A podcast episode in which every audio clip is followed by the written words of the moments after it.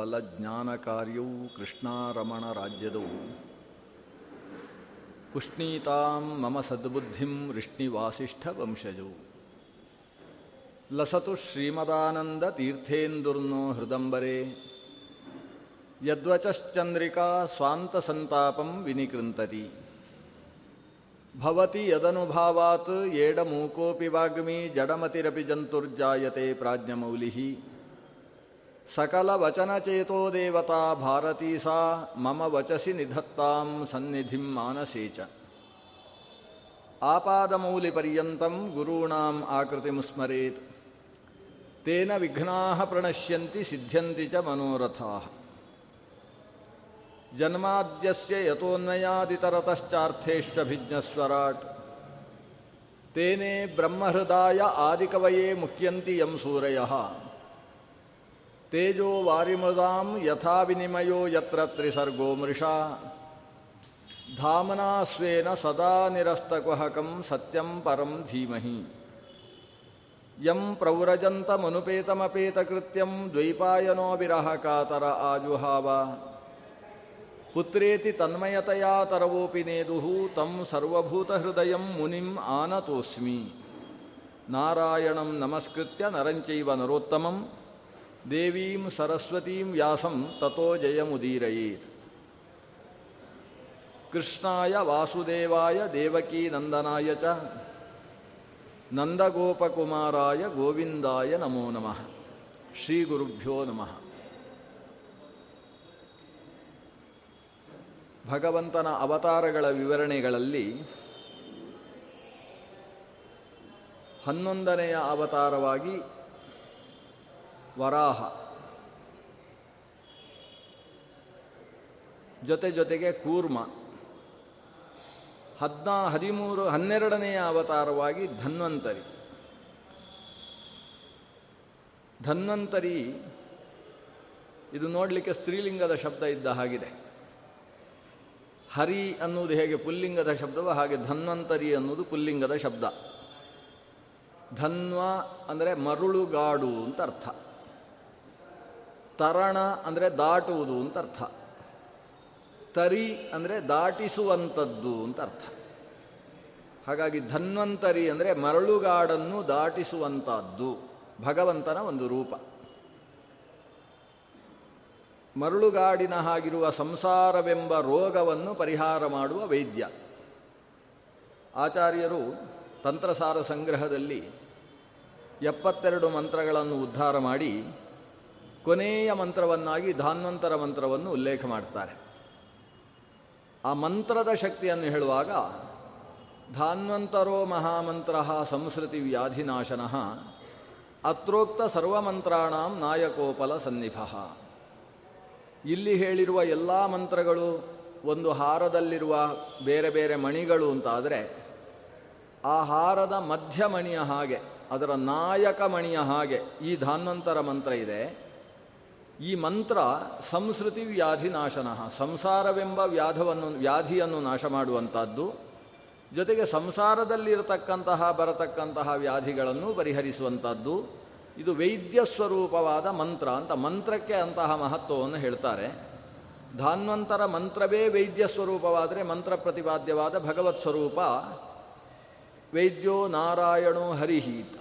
ಎಲ್ಲ ರೀತಿಯ ರೋಗಕ್ಕೂ ವೈದ್ಯ ಸ್ವರೂಪವಾದ ವ್ಯಕ್ತಿತ್ವ. ಆತನ ಕಣ್ಣಲ್ಲಿ ಬಂದ ಆನಂದ ಬಾಷ್ಪವು ತುಳಸಿ ವೃಕ್ಷವಾಗಿ ಪರಿಣಮಿಸಿತಂತೆ. ಅಮೃತ ಕಲಶವನ್ನು ಹಿಡಿದು ಸಾಗರದ ಮಧ್ಯದಲ್ಲಿ ಭಗವಂತ ಅಭಿವ್ಯಕ್ತನಾದಾಗ ದೇವತೆಗಳೆಲ್ಲ ಅವನನ್ನು ಸ್ತೋತ್ರ ಮಾಡುವುದಕ್ಕೆ ಪ್ರಾರಂಭಿಸಿದರು. ದೇವತೆಗಳ ಸ್ತೋತ್ರದಿಂದ ಅವರ ಮೇಲೆ ಅನುಗ್ರಹ ಮಾಡುವುದಕ್ಕೋಸ್ಕರ ಭಗವಂತ ತನ್ನ ಪುಂಡರೀಕದಂತಿರುವ ಅಕ್ಷದಿಂದ ಆನಂದದ ಬಾಷ್ಪದ ತರಹದ ಕರುಣಾರಸವನ್ನು, ದಯಾರಸವನ್ನು ತಾನು ಸುರಿಸಿದ. ಕಣ್ಣಿನಿಂದ ಬಿಂದ ರ, ಬಿದ್ದ ರಸ ತನ್ನ ಕೈಯಲ್ಲಿದ್ದಂತಹ ಅಮೃತ ಕರಂಡಿಕೆಯ ಮೇಲೆ ಬಿತ್ತು. ಅಮೃತ ಕರಂಡಿಕೆಯ ಮೇಲೆ ಬಿದ್ದಾಗ ಅದರಿಂದ ಒಂದು ವೃಕ್ಷದ ಆವಿರ್ಭಾವವಾಯಿತು. ಭಗವಂತನ ಶರೀರದಿಂದ ಹೊರಬರುವ ಕಣ್ಣಿನ ನೀರು ಅಂತಾದರೂ ಅದರಲ್ಲಿ ಮಹಾಲಕ್ಷ್ಮಿಯ ಸನ್ನಿಧಾನ. ಅಮೃತ ಕರಂಡಿಕೆಯ ಮೇಲೆ ಬಿದ್ದಾಗ ಆವಿರ್ಭವಿಸಿದ್ದು ಅದರಿಂದ ತುಳಸಿಗೆ ಅಮೃತೋದ್ಭವ ಅಂತ ಹೆಸರು. ತುಳಸಿಯನ್ನು ನಾವು ಕೆಲವೊಂದು ಸಂದರ್ಭದಲ್ಲಿ ಕೆಲವು ಹೆಸರಿನಿಂದ ಕರೀತೇವೆ. ಪ್ರಸೀದ ತುಳಸೀದೇವಿ, ಪ್ರಸೀದ ಹರಿವಲ್ಲಭೆ ಕ್ಷೀರೋದ ಮಥನೋದ್ಭೂತೆ ತುಳಸಿತ್ವಾಂ ನಮಾಮ್ಯಹಂ ಅಂತ ಹೇಳುವಾಗ, ಓ ತುಳಸೀದೇವಿ, ನೀನು ಕ್ಷೀರಸಾಗರ ಮಥನದಿಂದ ಹುಟ್ಟಿದವಳು ಕ್ಷೀರೋದ ಮಥನೋದ್ಭೂತೆ ಅಂತ ಆಕೆಯನ್ನು ಸಂಬೋಧನೆ ಮಾಡ್ತೇವೆ. ಇನ್ನೊಂದು ಸಂದರ್ಭದಲ್ಲಿ ತುಳಸಿಯನ್ನು ಬಿಡಿಸಿಕೊಂಡು ದೇವರ ಪೂಜೆಗೆ ತರುವಾಗ, ತುಳಸಿ ವೃಕ್ಷದಲ್ಲಿ ಪ್ರಾರ್ಥನೆ ಸಲ್ಲಿಸುವಾಗ ತುಳಸಿ, ನೀನು ಅಮೃತದಿಂದ ಹುಟ್ಟಿದವಳು ಅಂತ ಹೇಳ್ತೇವೆ ತುಳಸ್ಯಮೃತ ಜನ್ಮಾಸಿ ಸದಾತ್ವಂ ಕೇಶವಪ್ರಿಯೇ, ಕೇಶವಾರ್ಥಂ ಲುನಾಮಿ ತ್ವಾಂ ಪ್ರಸೀದ ಪರಮೇಶ್ವರಿ ಅಂತ. ನೀನು ಅಮೃತದಿಂದ ಆವಿರ್ಭವಿಸಿದವಳು ಅಂತ ಉಲ್ಲೇಖ ಮಾಡ್ತೇವೆ. ಮತ್ತೊಂದು ಸಂದರ್ಭದಲ್ಲಿ, ಕೃಷ್ಣಹರ್ಷಾಶ್ರು ಸಂಭೂತೆ, ಭಗವಂತನ ಆನಂದ ಬಾಷ್ಪದಿಂದ ಉದಿಸಿದವಳೇ ಅಂತ ತುಳಸಿಯನ್ನು ಸಂಬೋಧನೆ ಮಾಡ್ತೇವೆ. ಇದು ಮೂರೂ ಕೂಡ ಘಟಿಸಿದ್ದು ಈ ಕ್ಷೀರಸಾಗರ ಮಥನ ಕಾಲದಲ್ಲಿ. ಕ್ಷೀರಸಾಗರ ಮಥನ ಕಾಲದಲ್ಲಿ ಆವಿರ್ಭವಿಸಿದ ಕೃಷ್ಣ ಅಂದರೆ ಧನ್ವಂತರಿ, ಧನ್ವಂತರಿಯ ಹರ್ಷಾಶ್ರುವಿನಿಂದ ಅಮೃತದಲ್ಲಿ ಹುಟ್ಟಿದವಳು ಅಂತ. ಅಮೃತ ಕರಂಡಿಕೆಯಲ್ಲಿ ತುಳಸಿಯ ಆವಿರ್ಭಾವವಾದದ್ರಿಂದ ತುಳಸಿ ಆಯುರ್ವೇದದಲ್ಲಿ ಅತ್ಯಂತ ಶ್ರೇಷ್ಠ ಸಸ್ಯವಾಗಿ ಕಂಗೊಳಿಸ್ತದೆ. ಅಮೃತ ಸ್ವರೂಪವಾದದ್ದು ತುಳಸಿ. ಅದರ ಮೇಲಿನಿಂದ ಬೀಸುವಂತಹ ಗಾಳಿಯೂ ಕೂಡ ರೋಗನಾಶಕವಾಗಿದೆ ಅನ್ನುವ ಮಹತ್ವವನ್ನು ಪಡೆದಿದೆ. ಹೀಗೆ ಧನ್ವಂತರಿಯ ಆವಿರ್ಭಾವವಾಯಿತು. ಆ ಧನ್ವಂತರಿಯ ಕೈಯಲ್ಲಿದ್ದಂತಹ ಅಮೃತದ ಕಲಶವನ್ನು ದುಷ್ಟರಾದ ಅಸುರರು ಅಪಹರಿಸಿಕೊಂಡು ಓಡಿದರು. ಭಗವಂತ ಗಟ್ಟಿ ಹಿಡ್ಕೊಳ್ಬೋದಿತ್ತು. ಯಾರ ಕೈಗೂ ಸಿಗದೇ ಇರುವ ಹಾಗೆ ಜಾಗ್ರತೆ ಮಾಡ್ಬೋದಿತ್ತು. ಈ ಭಗವಂತನ ಶಿಷ್ಯನಾದ ಆಂಜನೇಯನೇ ಕೈಯಲ್ಲಿದ್ದಂತಹ ಆ ಸೀತಾದೇವಿಯ ಚೂಡಾಮಣಿಯನ್ನು ಏನು ಮಾಡಿದರೂ ಬಿಡಲಿಲ್ಲ. ರಾಮನ ಕೈಗೆ ಬರುವಲ್ಲಿ ತನಕ. ಕಪಿಮುಷ್ಟಿ ಅಂತ ಅದಕ್ಕೆ ಹೆಸರು. ಆದ್ದರಿಂದ ಭಗವಂತ ಕೈಯಲ್ಲಿ ಹಿಡಿದಂಥ ಅಮೃತ ಕರಂಡಿಕೆಯನ್ನು ಯಾರು ಅಪಹರಿಸುವುದಕ್ಕೆ ಸಾಧ್ಯ? ಆದರೆ ಭಗವಂತ ಈ ದೈತ್ಯರಿಗೆ ಅಮೃತ ಸಿಗಬಾರದು. ಅವರಿಗೆ ಅಮೃತವನ್ನು ಉಣಿಸಿತು ಅಂದರೆ ಅದು ದುಷ್ಟ ಸರ್ಪಕ್ಕೆ ಹಾಲು ಎರೆದ ಹಾಗೆ. ಇದರಿಂದ ಪ್ರಯೋಜನ ಇಲ್ಲ. ಲೋಕಕ್ಕೆ ಕಂಟಕವೇ ಜಾಸ್ತಿ. ಆದರೆ ಅವರಿಗೆ ಯಾಕೆ ಕೊಡಲಿಲ್ಲ ಅಂತ ಜನ ಪ್ರಶ್ನೆ ಮಾಡಬಾರ್ದಲ್ವಾ? ನೀವು ಮೊದಲು ಏನು ಮಾತಾಡಿದ್ದು? ಇಬ್ಬರೂ ಸೇರಿ ಮಥನ ಮಾಡೋಣ. ಸಿಕ್ಕಿದ್ರಲ್ಲಿ ಸಮಪಾಲು ನಿಮಗೇ ಬೇಕು ಅಂತ ಹೇಳಿದರೆ ನಾವೇನು ಮಾತಾಡುವುದಿಲ್ಲ ಅಂತ ಹೀಗೆಲ್ಲ ಮಾತಾಡಿಕೊಂಡು ಒಪ್ಪಂದದ ಮೇಲೆಗೆ ಅಸುರರು ಮತ್ತು ಸುರರು ಸೇರಿ ಕ್ಷೀರಸಾಗರ ಮಥನವನ್ನು ಮಾಡಿರೋದು. ಅದರಲ್ಲಿ ಅಮೃತ ಬಂದಾಗ ಅದನ್ನು ದೇವತೆಗಳಿಗೆ ಮಾತ್ರ ಲಭಿಸುವ ಹಾಗೆ ಮಾಡಿ, ಅಸುರರಿಗೆ ಸಿಗದೇ ಇರುವ ಹಾಗೆ ಮಾಡಿದರೆ ಅದು ತಪ್ಪಾಗ್ತದೆ. ಇನ್ನು ಮುಂದೆ ಭಗವಂತನಲ್ಲಿ ಯಾರೂ ಕೂಡ ಟ್ರಸ್ಟ್ ಮಾಡುವುದಕ್ಕೆ ಸಾಧ್ಯ ಇಲ್ಲ ಅಂತ ಆಗ್ತದೆ. ಯಾವ ಟ್ರಸ್ಟ್ನಲ್ಲೂ ಇವನನ್ನು ಸೇರಿಸುವುದಿಲ್ಲ ಆಮೇಲೆ ಭಗವಂತನನ್ನು. ಅದನ್ನ ಭಗವಂತನಲ್ಲಿ ವಿಶ್ವಾಸ ಮೂಡಿಸಬೇಕು ಅಂತಾದರೆ ಅವರವರ ಕರ್ಮಕ್ಕೆ ಅನುಗುಣವಾದ ಫಲ ಅಂತ ಹೇಳಿದರೆ ಜನರಿಗೆ ಅರ್ಥ ಆಗೋಲ್ಲ. ಈಗ ಸದ್ಯಕ್ಕೆ ನೋಡಿ ಹೇಗೆ ಕೊಡುವುದು ನಾವು ಅಸುರರಿಗೆ ಅಂತ ಪ್ರಶ್ನೆ ಬರುವ ಹಾಗೆ ಒಂದು ವ್ಯವಸ್ಥೆ ಆಗಬೇಕು. ಅದಕ್ಕೆ ಅಸುರರ ಮನಸ್ಥಿತಿ ಏನು ಅನ್ನುವುದನ್ನು ಲೋಕಕ್ಕೆ ತೋರಿಸುವುದಕ್ಕೋಸ್ಕರ ಭಗವಂತ ಅಮೃತ ಕಲಶ ಕೈಯಲ್ಲಿ ಹಿಡ್ಕೊಂಡು ಚಂದ್ರನಿಗೆ ಸದೃಶವಾದ ಕಾಂತಿಯಿಂದ ಚಂದ್ರೌಘ ಕಾಂತಿ ಮಮೃತೋರು ಕರೈರ್ಜಗಂತಿ ಸಂಜೀವಯಂತ ಮಮಿತಾತ್ಮ ಸುಖಂ ಪರೇಶಂ ಜ್ಞಾನಂ ಸುಧಾಕಲಶಮೇವ ಚ ಸಂದಧಾನಂ ಶೀತಾಂಶು ಮಂಡಲಗತಮು ಸ್ಮರತ ಆತ್ಮಸಂಸ್ಥಂ ಅಂತ. ಅಂತಹ ಭಗವಂತ ಧನ್ವಂತರಿ ನಗುದಗುತ್ತಾ ಇದ್ದಾನೆ, ಅಸುರರು ಅಪಹರಿಸಿಕೊಂಡು ಹೋದ ಅಪಹರಿಸಿಕೊಂಡು ಹೋದಾಗ ಭಗವಂತ ತಾನು ಮೋಹಿನಿ ರೂಪವನ್ನು ತನ್ನಲ್ಲಿ ಆವಿರ್ಭವಿಸಿಕೊಂಡ. ಇದನ್ನು ಹದ್, ಹದಿಮೂರನೆಯ ಭಗವಂತನ ಅವತಾರ ಅಂತ ಕರೀತಾರೆ. ತ್ರಯೋದಶ, ತ್ರಯೋದಶಮಮೇವಚ. ಹದಿಮೂರನೆಯ ಅವತಾರ ಮೋಹಿನಿ ಅನ್ನುವ ಭಗವಂತನ ಅವತಾರ. ಲೋಕವನ್ನೇ ಮೋಹಗೊಳಿಸತಕ್ಕಂತಹ ಅದ್ಭುತ ಸೌಂದರ್ಯ ರಾಶಿ ದೇವತೆಗಳೆಲ್ಲ ಮನಸೋತು ಬಿಟ್ಟರು ಈಕೆಯಲ್ಲಿ ನಾವು ನಮ್ಮ ಅಮೃತ ಕರಡಿಗೆಯನ್ನು ಕೊಟ್ಟರೆ ಸರಿಯಾಗಿ ಪಾಲು ಮಾಡ್ತಾಳೆ ಅಂತ ವಿಶ್ವಾಸವನ್ನು ಪಡೆದರು. ಅವರಿಗೆ ಅದು ಅನಿವ, ಅನಿವಾರ್ಯವೂ ಆಗಿತ್ತು. ಯಾಕಂದರೆ ಅಮೃತದ ಕರಡಿಗೆ ಹಿಡ್ಕೊಂಡು ಹೋದರು. ಆದರೆ ನಾನು ಕುಡಿಯುವುದು ನಾನು ಕುಡಿಯುವುದು ಅಂತ ಇವರಲ್ಲೇ ಗಲಾಟೆ ಪ್ರಾರಂಭವಾಯಿತು. ಆಸುರ ಭಾವ ಅಂದರೆ ಹಾಗೆ. ಕೊನೆಗೆ ಯಾರಿಗೂ ಸಿಗದೇ ಇರುವ ಪ್ರಸಂಗ ಬಂದು ಹೋಯಿತು. ಆದ್ದರಿಂದ ಇವಳಿಗೆ ಕೊಟ್ಟರೆ ಯಾರೂ ಮಾತಾಡುವುದಿಲ್ಲ. ಎಲ್ರಿಗೂ ಸಿಗು, ಸ್ವಲ್ಪ ಸ್ವಲ್ಪ ಆದರೂ ಸಿಕ್ಕಿತು ಅಂತ ಇವರು ಆಲೋಚನೆ ಮಾಡ್ತಾ ಇದ್ದಾರೆ. ಈಕೆ ಬಾಯಿ ಬಿಟ್ಟು ಹೇಳಿದ್ಲು, ನನ್ನನ್ನು ಹೇಗೆ ನಂಬ್ತೀರಿ ನೀವು? ನನ್ನ ಬಗ್ಗೆ ವಿಶ್ವಾಸ ಮಾಡಬೇಡಿ. ಯಾಕಂದರೆ ನಾವು ಮುಖದಲ್ಲಿ ನಿರಂತರ ನಗು ತೋರಿಸಿಕೊಂಡೇ ಹೋಗುವವರು. ಹುಸಿಗು, ಹುಸಿ ಕೋಪವನ್ನು ತೋರಿಸಿದರೂ ಕೂಡ ಜನರಿಗೆ ತುಂಬ ಇಷ್ಟ ಆಗ್ತದೆ. ಈ ರೀತಿ ಬದುಕತಕ್ಕಂತಹ ಸ್ತ್ರೀಯರನ್ನು ನಂಬುವುದು ತುಂಬ ಕಷ್ಟ ಅಂತ ತನ್ನ ಬಗ್ಗೆ ತಾನೇ ಆಕೆ ಹೇಳಿಕೊಳ್ತಾಳೆ. ಆಗ ಅಸುರರು ಸೇರಿ ಹೇಳ್ತಾರೆ, ನೀನು ಇಷ್ಟು ಸ್ಪಷ್ಟವಾಗಿ ಪ್ರಾಮಾಣಿಕವಾಗಿ ಹೇಳ್ತಾ ಇದ್ದೀಯಾದ್ರಿಂದ ನಿನ್ನನ್ನು ನಂಬಬಹುದು ಅಂತ ಇವರು ಹೇಳಿದರು. ಅಂತ ಈ ಮೋಹಿನಿ ಮಾತಿನಲ್ಲೂ ಕೂಡ ಮೋಹಗೊಳಿಸಿಬಿಟ್ಟಿದ್ದಾಳೆ ಅಮೃತವನ್ನು ಇವರಿಗೆ ಕೊಟ್ಟಾಗ ಆಕೆ ಹೇಳ್ತಾಳೆ, ನಾನು ತೀರ್ಮಾನಿಸಿದ ಹಾಗೆ ನೀವು ಒಪ್ಪಿಕೊಳ್ಳುವುದಾದರೆ ಇವರಿಗೆ ಇಷ್ಟು ಪಾಲು. ಇಲ್ಲಿ ನಿರ್ಣಾಯಕರವ ತೀರ್ಮಾನವೇ ಅಂತಿಮ ಅಂತ ಒಂದು ಉದ್ಘೋಷಣೆ ಮಾಡಿದ್ದು ಇದರ ಬಗ್ಗೆ ಯಾರೂ ಪ್ರಶ್ನಿಸುವ ಹಾಗಿಲ್ಲ. ನಾನು ಯಾರಿಗೆ ಎಷ್ಟು ಬಡಿಸಬೇಕು ಅನ್ನೋದು ನನ್ನ ತೀರ್ಮಾನ. ಇದಕ್ಕೆ ನೀವು ಒಪ್ಪಿಕೊಳ್ಳುವುದಾದರೆ ಆಗ್ಬೋದು. ಎಲ್ಲಕ್ಕೂ ಒಪ್ಪಿಕೊಂಡಿದ್ದಾರೆ ಅವರು. ಈಕೆ ಹೇಳ್ತಾಳೆ, ಎಲ್ರಿಗೂ ನಾನು ಹಂಚುವುದಕ್ಕೆ ಸಿದ್ಧಳಿದ್ದೇನೆ, ಆದರೆ ನಾವು ಬಡಿಸಬೇಕಾದರೆ ವ್ಯವಸ್ಥಿತವಾಗಿ ಬಡಿಸುವುದು. ಅದಕ್ಕೆ ಮಡಿಯಲ್ಲಿ ಬರಬೇಕು, ಪರಿಶುದ್ಧವಾಗಿ ಸ್ನಾನ ಮಾಡಿ. ಇಲ್ಲಿ ಇಷ್ಟು ಮಥನ ಮಾಡಿ, ಮೈಯಲ್ಲೆಲ್ಲ ಬೆವರು ಸುರಿಸಿಕೊಂಡು ಹಾಗೆ ಬಂದು ಕೂತುಕೊಳ್ಳುವುದಲ್ಲ. ಒಂದು ಸ್ನಾನ ಮಾಡಿ ಪರಿಶುದ್ಧವಾಗಿ ಭಗವತ್ತೀರ್ಥವನ್ನು ಸ್ವೀಕಾರ ಮಾಡಿಕೊಂಡು ಅಮೃತವನ್ನು ಸ್ವೀಕಾರ ಮಾಡಬೇಕು. ಸರಿ ಇಂಥ ಅಸುರರು ಎಲ್ಲರಿಗಿಂತ ಬೇಗ ಸ್ನಾನ ಮುಗಿಸಿಕೊಂಡು ಬಂದದ್ದು. ಅಸುರರು, ದೇವತೆಗಳು ಪ್ರತ್ಯೇಕ ಪ್ರತ್ಯೇಕವಾಗಿ ಕುಳಿತಿದ್ದಂತಹ ಸಂದರ್ಭದಲ್ಲಿ ಮೋಹಿನಿ ರೂಪಿಯಾದಂತಹ ಭಗವಂತ ತಾನು ಬಡಿಸುವುದಕ್ಕೆ ಪ್ರಾರಂಭಿಸಿದ ಪರಿವೇಶನ ಕ್ರಮದಲ್ಲಿ ತನ್ನನ್ನು ತೊಡಗಿಸಿಕೊಂಡ, ದೇವತೆಗಳ ಕಡೆಯಿಂದ ಶುರು ಮಾಡಿದ. ಯಾಕೆ ಅಂತ ಪ್ರಶ್ನೆಯು ಬಂತು, ಆದರೆ ಅವರವರೇ ಉತ್ತರ ಕೊಟ್ಟುಕೊಂಡ್ರು. ಸರಿ ಇದೆ, ಆಕೆ ಬಡಿಸುವ ಕ್ರಮ ಸರಿ ಇದೆ, ಯಾಕಂದರೆ ಅದು ಪ್ರದಕ್ಷಿಣೆಯಾಗಿ ಬಡಿಸಬೇಕಲ್ಲ ಅವರು ಆ ಕಡೆ ಕೂತಿದ್ದಾರೆ. ಅಪ್ರದಕ್ಷಿಣೆಯಾಗಿ ಬಡಿಸುವ ಕ್ರಮ ಇಲ್ಲ. ಹೀಗೆ ಹೋಗಿ ಹಾಗೆ ಬರಬೇಕು. ಪಿತೃಪಕ್ಷದಲ್ಲೂ ಕೂಡ ಬಡಿಸುವಾಗ ಪ್ರದಕ್ಷಿಣೆಯಾಗಿ ಬಡಿಸಬೇಕು. ಅಪ್ರದಕ್ಷಿಣೆಯಾಗಿ ಬಡಿಸುವ ಕ್ರಮ ಇಲ್ಲ. ಆದ್ದರಿಂದ ದೇವತೆಗಳಿಗೆ ಬಡಿಸಿ ಆಮೇಲೆ ನಮಗೆ ಬಡಿಸ್ತಾಳೆ ಅಂತ ಇವ್ರದೇ ಸಮಾಧಾನ. ಈಕೆ ದೇವತೆಗಳಿಗೆ ಬಡಿಸ್ತಾ ಇದ್ದಾಳೆ, ಅಸುರರ ಕಡೆಗೆ ನಗು ನೋಟವನ್ನು ಬೀರ್ತಾ ಇದ್ದಾಳೆ. ಇವರಿಗೆ ಬಹಳ ಖುಷಿ. ದೇವತೆಗಳಿಗೆ ಅಮೃತ ಸಿಗಲಿ. ನಮಗೆ ನಗ್ತಾ ಇದ್ದಾಳಲ್ಲ. ನಮ್ಮನ್ನು ನೋಡಿ ಎಷ್ಟು ಖುಷಿ ಆಕೆಗೆ ಅಂತ ಇವರಿಗೆ ಈಕೆಯ ನಗುವಿನ ಮೇಲೆ ಮನಸ್ಸೇ ಹೊರತು ಆಕೆ ಬಡಿಸದೇ ಹೋದರೂ ತೊಂದರೆ ಇಲ್ಲ. ಇಷ್ಟು ಪ್ರೀತಿ ಇದ್ದರೆ ಸಾಕು ಇವಳಿಗೆ ನಮ್ಮ ಮೇಲೆ ಅನ್ನೋ ಭಾವನೆಯಲ್ಲಿ ಅಸುರರಿದ್ದಾರೆ. ಆದರೆ ಬುದ್ಧಿವಂತರಾದಂತಹ ಅಸುರರು ಇದ್ದರು. ಅವರು ರಾಹುವನ್ನು ಸ್ವಲ್ಪ ಬೆನ್ನಿಗೆ ಚುಚ್ಚಿದ್ರು. ನೋಡೋ, ಏನೋ ವ್ಯತ್ಯಾಸ ಆಗುವ ಹಾಗಿದೆ ಇದು. ರಾಹು ಅಂತಕ್ಕಂಥ ಅಸುರ ಸ್ವತಃ ಬುದ್ಧಿಶಾಲಿ ಅವನು ದೇವತೆಗಳ ಪಂಕ್ತಿಯಲ್ಲಿ ಬಂದು ಕೂತುಕೊಂಡ. ದೇವತೆಗಳ ಪಂಕ್ತಿಯಲ್ಲಿ ಕೂಡುವುದಕ್ಕೆ ಮಧ್ಯದಲ್ಲಿ ಜಾಗ ಇರಲಿಲ್ಲ.